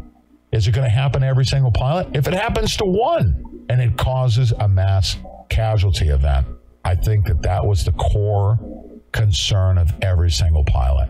Um, and then pilots were suffering um, uh, illnesses on approach, so many near misses. So, U.S. Freedom Flyers, you know, there's Reiner Fuellmich and then Josh Yoder and what U.S. Freedom Flyer, Flyers and the whistleblowers that were coming forward, internal FAA whistleblowers that were saying that our government was turning a blind eye to it. Josh Yoder and U.S. Freedom Flyers was tip of the spear uh, regarding uh, pilot safety and airline safety, correct? Absolutely. All right. Absolutely. So they had His to shut down. although it's it's been uh, attempted to be halted, it is not. It's alive and well, and we've got a lot of plans uh, for the future moving forward. Yes. Now, this is what I'm going to say as a matter of public interest. And I said before we came on, I'm very passionate about this because my listening audience realized how important it was to help support Josh Yoder and U.S. Freedom Flyers and the pilots. And we had the whistleblowers on that were giving us very valuable information. So they were supporting Josh. It's we the people pulling us up by the bootstraps. We're fending for ourselves, fighting for our lives and health freedom um, here on the outside. And what did they do? They took down Reiner Fuellmich, whisked him off. Um, they, I believe, could be reversed. Prove me otherwise. That the whoever took the money and basically disarmed U.S. freedom flyers obviously had probably the same intentions as the people that took Reiner Fuellmich to stop the free flow of information. Correct? You know, I had I can't go come to any other conclusion other than there was a deliberate takedown uh, of them. It, it, you know, I look at this whole scenario and go. Leslie Manookian has represented that she was a freedom fighter. I considered her a friend and a fellow, you know, freedom warrior uh, at, at one point. She was peripherally involved with the uh, grand jury enactment that we did. Um, I've known her in this fight for the last few years, and I was shocked that she would either be, I thought at first, swayed by unethical attorneys or, uh, you know, had planned this from the very beginning that she would not ever intend to return any of the uh, surplus donations once their their job was finished. But whatever happened, she lost her moral compass because I, if she had one to begin with, but she's lost her moral compass. You said unethical, uh, and I'm going to say, at, in my opinion, that I express is pretty well informed. Um, very influential attorneys as well, and I and I saw that dynamic working behind the scenes. So wh- whether she was uh, a pawn in this thing, th- there was incentive for the establishment because of. Uh, I mean, we're talking very powerful corporations. The airline industries are huge. There's large numbers of of unions. Um, there's been that battle there, like Southwest Airline. They were in in a battle themselves, and I, I knew an attorney was helping work through through that. We're talking about very powerful forces on both sides, on the labor side as well as the corporate side. Um, so the pilots are caught in the middle of this thing. What are they? You know, what are they going to say? Uh, I'm concerned about my health. You know, they're taking cardio miracle. They're they're they're getting you know uh, uh, more frequent checkups, but they pretty much had to fend for themselves. It's not like they can just destroy their career and start you know somewhere else after investing an entire career on their very highly skilled profession. Correct? Right. I mean, it was the same choice that the doctors and the nurses had. It's a Faustian choice. Mm-hmm. Either take this poison, this you know experimental product that's only allowed to be marketed under an emergency use authorization and and you should be able to say no to that. But unfortunately everything got twisted and hidden from the public and they didn't know what their rights were. But i mean the insert the package insert into these shots was blank. I had a person who was giving the shots and i said get me the package insert please. I want to see it. I want to see what it says. It's blank. And uh, other other medical people have shown that on you know taking a, box that hadn't been opened and showing that it was blank, taking it, taking it right out of the box and showing it on camera. Oh yeah. They had nothing on the patient insert, nothing. And then uh, these uh, fake, you know, government regulatory bodies approving a quote unquote a vax, and it was called Comirnaty, I think it was.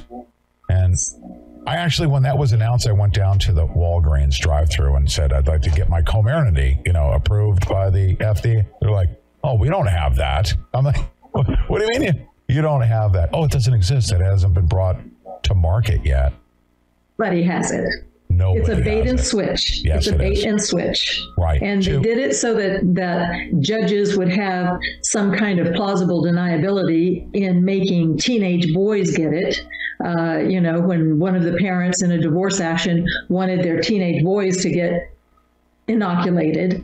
And the doctors are the pediatricians are saying oh yeah it's an approved drug. It's the same thing as comirnaty and it's a, and that's a, that's approved you know. It was such crap really. I mean it was just such crap. And this was intended. And, and the giving to children to me is the biggest crime of all. And i've been involved in a lawsuit with that one too. Now, you uh, were you in retirement, or you started to I kind of wind down, and then uh, all of a sudden, trying to retire. And, and and Josh came to you and said, "This is this is what I have," and your spidey senses were up, just as you know. I mean, if I look at the facts and the people, and I've got some involvement that I won't talk about uh, the specifics, but I was really concerned because I said, "Oh my goodness, um, they've literally just tried to cut off U.S. freedom fighters for very, very powerful reasons by very, very powerful forces." Um, but I have to say, because the entity that took, I'm going to say, uh, we have a portion of our viewership that donated. They're holding their money. I don't know of one viewer right now that can tell me, sure, I'd like to donate to U.S. Freedom Flyers and have it diverted to some offshore fund or to another entity that they had no idea about. But here's the, my main concern is that the money's not being returned. Now, if you don't mind, you're an attorney, so I'll speak in these terms. If I go to a website and I say, sure, I'd like to donate to this organization, and I donate $10, if that money is diverted or I was originally asked to, to donate to a, it's a non, it's a nonprofit, uh, it's a tax deductible donation as well, right? If my money is diverted, I want my $10 back. I didn't donate it originally uh, because of what you, you sold me a bill of goods, said it was going to go towards U.S. Freedom Flyers and the legal e- expenses for these pilots. When that money is diverted, I call that I've been defrauded. Yeah, thank you. been defrauded I, I- don't want to speak out of turn. You're the attorney. That's fraud, is it not? it is Okay, so it's, it's bait and switch, another bait and switch, you know, and uh, an unethical company taking advantage of a patriotic, freedom loving organization which has the ability to help these injured pilots and to make sure that we don't, as passengers, have to take vaccine passports, uh, you know, and, and I hate to use the word community, but that organization that the, those freedom fighters, health freedom fighters, advocating for the pilots, that community includes the public because the public is supporting that effort to fight. So we're all, if you don't mind me saying so, we're all in this together. It's it's not like some organization was victimized. right, right. Was this a high them- matter? let them continue to be uh, injected, mandated that they have to be injected or they have to wear masks. It's we've got to wear masks. I mean, I stopped flying when I heard that we had to wear masks. I wouldn't even. I wouldn't go to my doctor's office. I wouldn't go to Trader Joe's. I wouldn't go anywhere that they required that I wear a mask mm-hmm. because that is so reprehensible to me for me to be breathing in my own carbon dioxide mm. and you know getting lightheaded from it and i wouldn't go to court either. And i told them i wouldn't go to court. And i would not sit next to all of the jabbed people because there was shedding and pfizer knew about shedding. Mm-hmm. So it's it's i mean at least i was self-employed so i didn't i didn't lose my career over it. But i raised heck every single time i could mm-hmm. about every single one of these restrictions because i knew that they were illegal There was one time I had to fly to Vegas, and it was early on when the, you know, I mean, the airline industry, unbelievable. These people are like, you know, you might as well give them badges and guns. They, they, they thought they had that, and they did have that same level of authority if you resisted them. But I did one flight, and on my way back, it was absolutely incredible. They were waking me up because, you know, my, you know, I had a, uh, a shirt over my head, and, and the the flight attendant was waking me up because my my shirt had slipped. I said, "This is crazy. This is I've never I've never been disrespected like this before." But on my way out, when we got to Cincinnati, uh, we landed and I took my you know my makeshift mask down and the lady was chasing me down. Sir, sir, you need to put that on. And I said, No, I don't. What are you going to do? Kick me off the flight? I said, Bye. And that was the last time I got on a plane. Yeah, they've made it very difficult for us to exercise a lot of our freedoms. It had nothing to do with public safety. Of course not. It has to do with compliance. Yes. Let's see how many of you will be compliant little bad sheep. Mm-hmm. Yeah. And hmm. and wow, our expectations were exceeded because you guys are really compliant. It, it, there was one point also I picked up the phone and during the you know 14 days to flatten the curve and then thereafter and then you had to be an essential business and I picked up the phone I called a Planned Parenthood and I created this role play scenario where I was going to take my daughter in for an abortion and they said sure come on in I said I can't go to the grocery store but I can take my daughter in for an abortion yeah we're an essential business you know or I couldn't go to XYZ store I said, what is going on here? What is happening? Big box. You- could go to a Costco and go bump it, play, you know, bumper people, you know, at the Costco and you could live through that. But you couldn't go to a small pizza shop. Nothing to do with our safety. Nothing to do with it. But but the public health emergency works so well that they will continue to declare public health emergencies in an attempt to tighten the screws yes. and bring in usher in globalism. That's and this where isn't just a problem in you know for the aviation industry. It's a problem for all industries and the entire world. And you know, we need to be involved in this. There's and one a- of my messages is not is peaceful noncompliance. Yes. Now, for now, and it might not always be peaceful, but it is noncompliance. And, And and that's where you know my my my my train of thought here leading up to um, the next wave of whatever it is they decide to bring. I see the WHO first of all an unelected body. We're surrendering our constitutional, you know, sovereignty, you know, as a nation uh, to this international unelected body, and they can declare a public health emergency of international concern. I just heard Tedros say that he wants to eliminate meat. I'm like, you know how that's pronounced? It's pronounced fake. Fake. P H E I C. Yes. Public health emergency of international concern. Yes. Fake. a fake. That's right. Um, so they've got as part of their control grid, they're they've got sensors in the sewage wastewater system. Yes. That they control all of that. They've got all these mechanisms. My question to you is: Do you see all the signs that the next time something like this happens, they are so much better organized that they're going to have 198 countries working in concert to to to just a lockdown of the highest order? Fortunately, I think they're going to hit us where it really, really scares the bejesus out of us, and that is it will attack children. And if they if they're able to do that to target a disease so that it attacks children, I think every parent will be terrified. And even knowing that it is a plan, they're going to capitulate because the, the consequences are just too horrific. So I do Oh, think goodness. that that that's where they're going with the next uh, plan, and that's Think what. What- catastrophic contagion predicted is uh, something like 15 million children die right away. Really?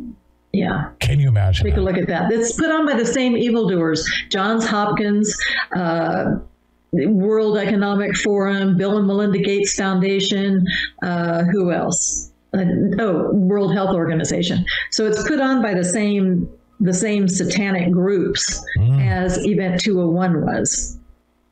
And you It's can't blame. I mean, can every person hearing uh, hearing our voice. You know, you could be a, a, a a grandparent, and you would lay your life on the line for your grandchildren, and that Absolutely. level of psychological uh, terrorism. That's that's warfare upon a populace.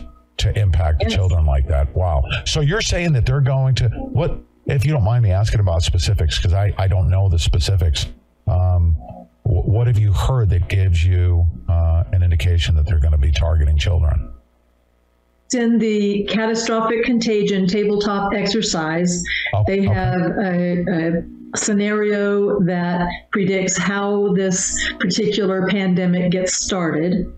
Um, It has to do with some bat virus that gets, you know, escapes. Uh, you know, I mean, they had they had a scenario for the Wuhan uh, COVID stuff as well. It was, you know, started in some Chinese wet market. So take a look at that and look at the similarities as to what they did in Event 201. It's it's online. It's under Johns Hopkins uh, strategic um, strategic planning something or other website. But if you just look up catastrophic contagion, you'll find it. Wow. Wow. They haven't taken it down yet. It's still there. I mean, who is behind it? What? Uh, th- th- these are not human beings with a conscience. Who is They're behind? These are human beings with a satanic. conscience. These, this is satanic influence, is it not? Absolutely. There can be no doubt about it. Um, so, Anna, um, you already know what my commitment is because it's been that way uh, right from the very beginning. We were with Joshua Yoder very early on, bringing public awareness, and we're not stopping now. And every single person hearing our voices right now, we have a dog in this fight. We do. Whether you donated to U.S. Freedom Flyers or not, um, our advocacy groups, that's by We the People. That's our last, I'm sorry, should be our first line of defense is We the People coming together. When they take us out like that, we need to respond with an overwhelming oppositional force, do we not? Legally, of course. Yes, absolutely. And we need the support of the donors who donated and helped support U.S. Freedom Flyers in their initial uh, litigation efforts. Uh, the the difference now is that I'm going to be heading the management of their litigation. They're not going to get taken advantage of by anyone else. They're not going to get overbilled and, you know, kind of ripped off, really, is what happened uh, with previous um, litigation expenses. But they're going to be well managed. They've got a board. They're a 501c3 now, so that when you donate, it goes directly to U.S. Freedom Flyers. When they were an unincorporated association, they needed the help of an experienced 501c3, and that's why they uh, did this arrangement with Health Freedom Defense Fund. There is no way that they ever expected that Health Freedom Defense Fund would convert the rest of the donations that were left to their own use. And they've done it in such an absurd way, twisting the statutes, twisting the donor intent. Uh, it's it's all been quite, uh, I would say, deceptive the way that they brought the allegations in this lawsuit.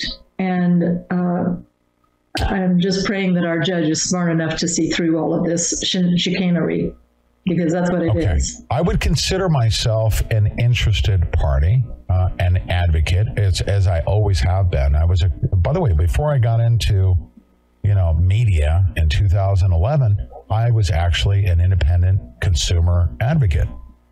Uh, in fact, I was. Um, have you ever known of a uh, an, a non-attorney or unlicensed attorney that was certified by four different bankruptcy courts to go in and represent clients in bankruptcy proceedings? That's because because the the banks they were you know taking homes. I mean, it was just you know that was in the subprime mortgage uh, meltdown in Southern California. It was out of control. But I would dig into it, and through the bankruptcy proceeding, I you know I call for all the documents, do forensic audits and stuff.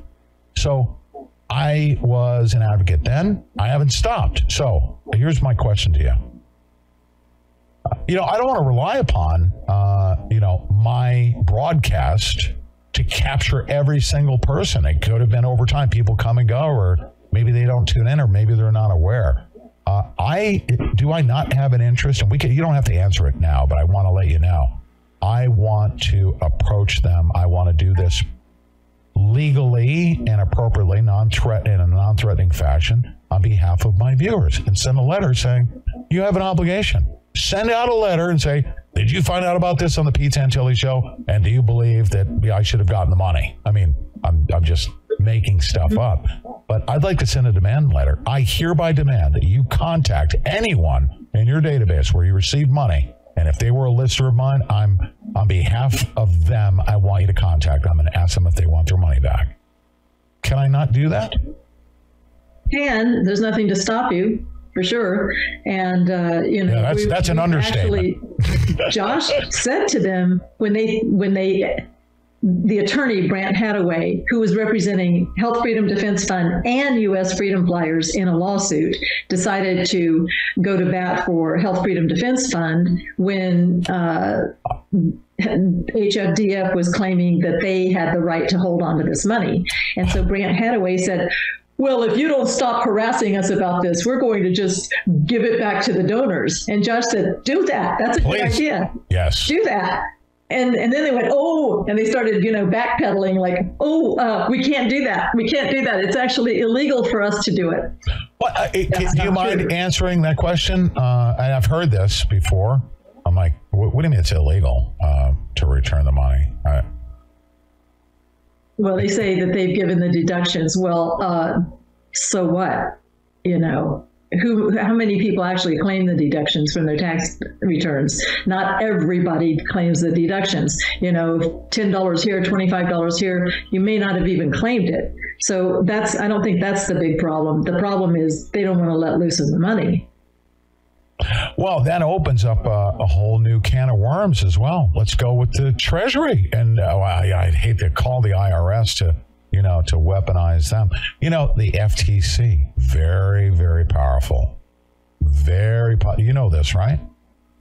So yeah, I mean, most federal agencies exceed their scope of authority. Well, this is what I discovered with uh, major corporations is the biggest overhanging threat because they're brutal. They're just, I mean, they're to the letter of the law. They have zero bias. They'll come in. The FTC, anytime uh, I had a case that could go to the FTC, boom, settled. There you go. We don't want any problems, even above and beyond, you know, the IRS and things like that. But uh, there's many different things that need to get done, and it's not to harass, you know, an opponent or an adversary. It's to advocate for we the people. That's what this is about, right? Exactly. And, and to get the donations to the appropriate person that they were donated to, meaning U.S. Freedom Flyers. Right. So, And reverse we the had- fraud, right?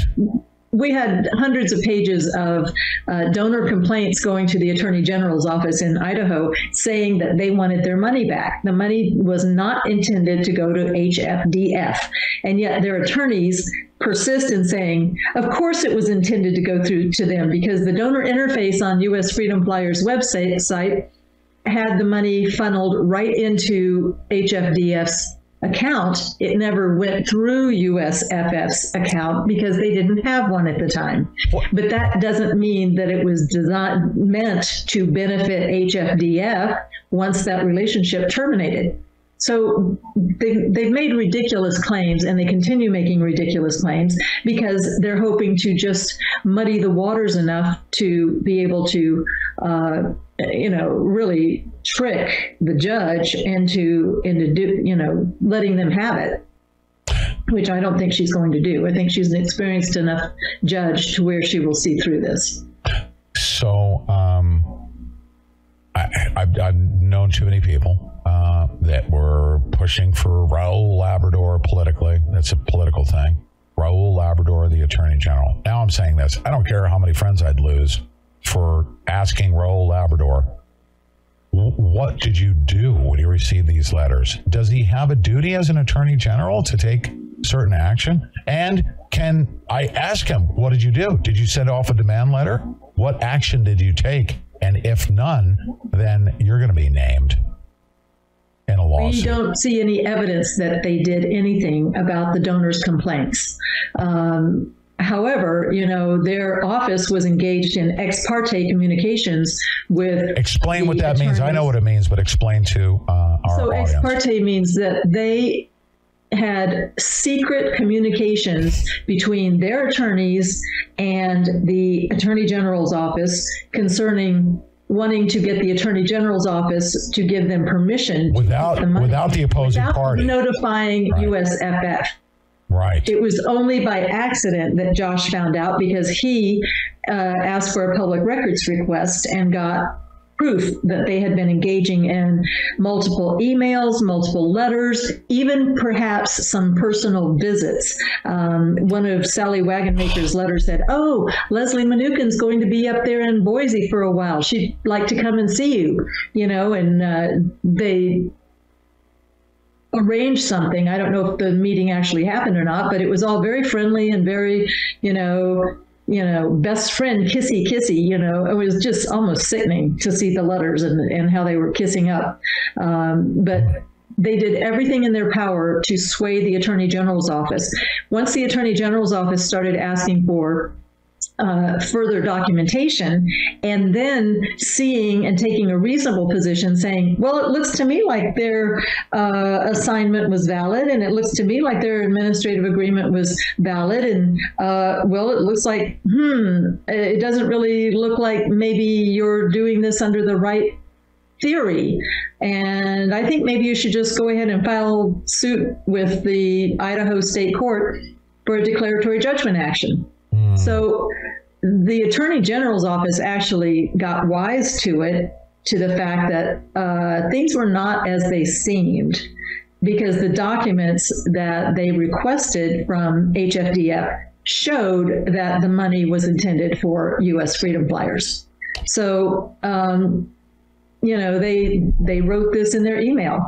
Now, they knew this two days after the lawsuit was filed that uh, Health Freedom Defense Fund claimed that the Attorney General's office affirmed the appropriateness of their retaining the funds that belong to U.S. freedom flyers. Well, that was not true. And uh, the Attorney General's office wrote the judge, but didn't write the judge until it was transferred to federal court. We got it transferred to federal court. It had been filed in state court. We wanted to be in federal court. So we got it transferred to federal court. They sent a letter to the judge September 11th, but they knew as of June, I think it was 22nd, that this lawsuit had been filed and they alleged something that the Attorney General's office said that was not true. I hate to be so cynical. no I will. ethics. You're an officer of the court, so you don't need to uh, weigh in. But uh, let me tell our listening audience essentially what Anna just said was it got transferred from the back office of the mafia to the front office of the mafia. Yeah, and you know, and what are the fed, what's the federal courts um, uh, role in this thing? Have they been favorable to U.S. freedom? Or no, I'm sorry. The, the main victim here is the donor, okay? Because that's where the power was in U.S. Freedom Fly- Flyers, is in popular support and grassroots support, and th- and that is the purpose of taking them out in the fashion that they did. Correct?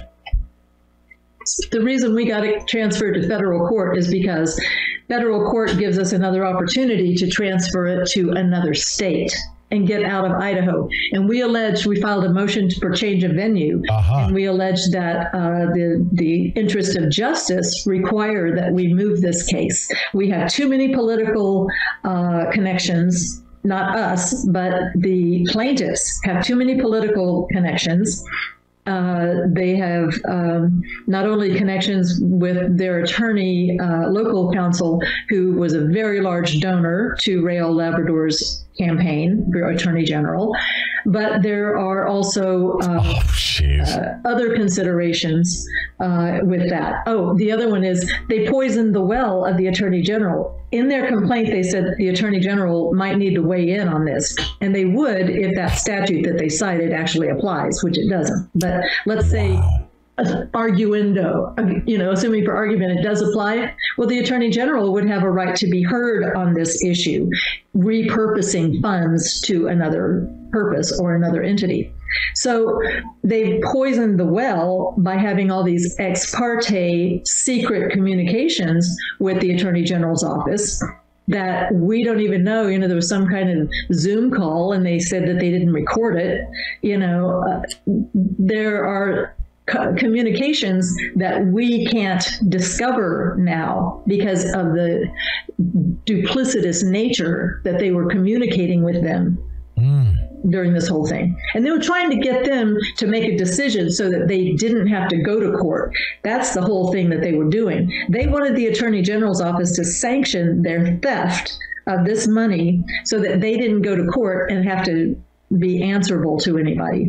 Okay. And, and I'm not going to dumb down everything that you're saying here, but the light has come on and I am invigorated. And plus, I mean, I'm so glad that we've connected.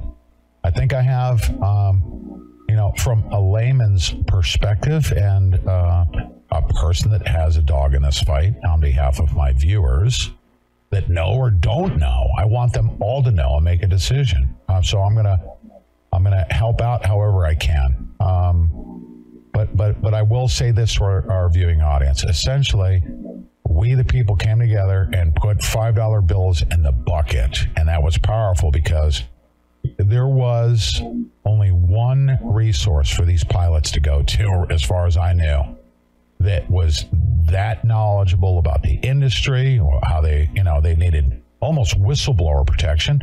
And they felt confident that they could pick up the phone and call, you know, U.S. freedom flyers. And, and they were connected to whistleblowers. And they had people that were uh, skilled that could uh, take litigation to represent their interest. The pilots have been rendered, you know, um, uh, powerless the viewership, the the consumer, the the supporter has been rendered, but that's the desired effect because it's only a half a million bucks, which is a lot of money when you bring litigation um, uh, of sorts. And you got a lot of attorneys like yourself that you know you're not making a lot of money in the health freedom. I'm making industry. any money. I'm You're not- doing this. I'm doing this all gratis right now. Wow, So- are you really? No, I, you are I my am. hero, Anna. Yeah, well, I looked at what was happening and I said, Josh, we have a mutual friend who introduced us, and she said, Have you seen this? You know, Ann Vandersteel's uh, interview of Josh. And I said, Oh my goodness. And I, I looked at the um, pleadings.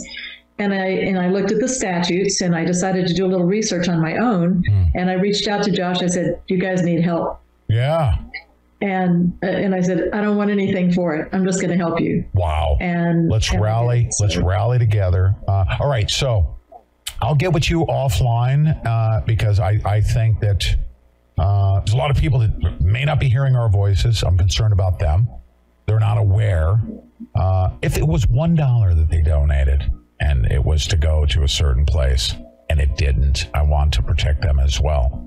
So I'll get with you offline. I think I can make a contribution there. I've spoken to Leslie. I, I, I had some dealings with her that were kind of odd to begin with. We won't talk about that. I was actually pulled into becoming a board member on some organization, and I was like, "Oh, really? I'm I'm just an organ grinder monkey. I'm a talk show host. You know why? Would Why do you want to make you because you would have had a conflict. Yeah, yeah. So I thought that was kind of odd. So I've I've had these dealings that were, you know, you know, we we use the uh, us godly people have pretty good instincts, don't we? We have good discernment. Good That discernment. comes from the Holy Spirit. That's absolutely correct. I'm glad you said that. So, Anna, you really are. I wasn't uh, uh, just saying this. I don't say this to every one of my guests. You are a hero stepping up in this fashion. I'm going to do whatever I can. Um, and for right now, if you donated and, and you're concerned, uh, how do people get in touch with you? want people to continue to support U.S. Freedom Flyers, and you can do that by going to their website, usfreedomflyers.org. And now donations are greatly appreciated. There's still a lot of work to be done. Mm-hmm. One of the things that we're going to be investigating is whether or not to do a class action because Health Freedom Defense Fund has represented to U.S. Freedom Flyers that they had this arrangement with a lot of other organizations. So we think that this, we may not be the, the only organization they've done this to. So uh, we'd like to, we'd like to explore um, bringing a bigger action for other donors who've been ripped off as well. So usfreedomflyers.org, go there, uh, you know, leave comments, make uh, show your support, and you know anything that you can donate would be greatly appreciated for them. There are cases involving uh, wrongful termination of pilots that need to be brought. There are cases dealing with um, uh, injuries that pilots have had, which uh, are cases that uh, need to be brought as well for the for the industry. So we're we're still alive and well, and uh, we want to we want to do accomplish the mission that they were set out to do. Outstanding. Um, again, I gave you my commitment. I'm gonna I'm gonna step up here. I, I mean, I have to. I feel uh, I feel the duty, and uh, at this point, um, uh, I may. Some sort of evidence. You said that doesn't exist as far as you've seen. Shame on Raul Labrador. Shame on the Attorney General. They could be protecting the public interest, and so far we haven't seen that he's fulfilled his, his duties to protect the public. Shame on him. It's a statutory duty too to protect charitable assets, Yes, yes. and he's not doing that. Okay, Anna, I'm so glad we connected. I'm really, really glad we Thank connected, you. And I look forward to speaking with you offline. Thank you.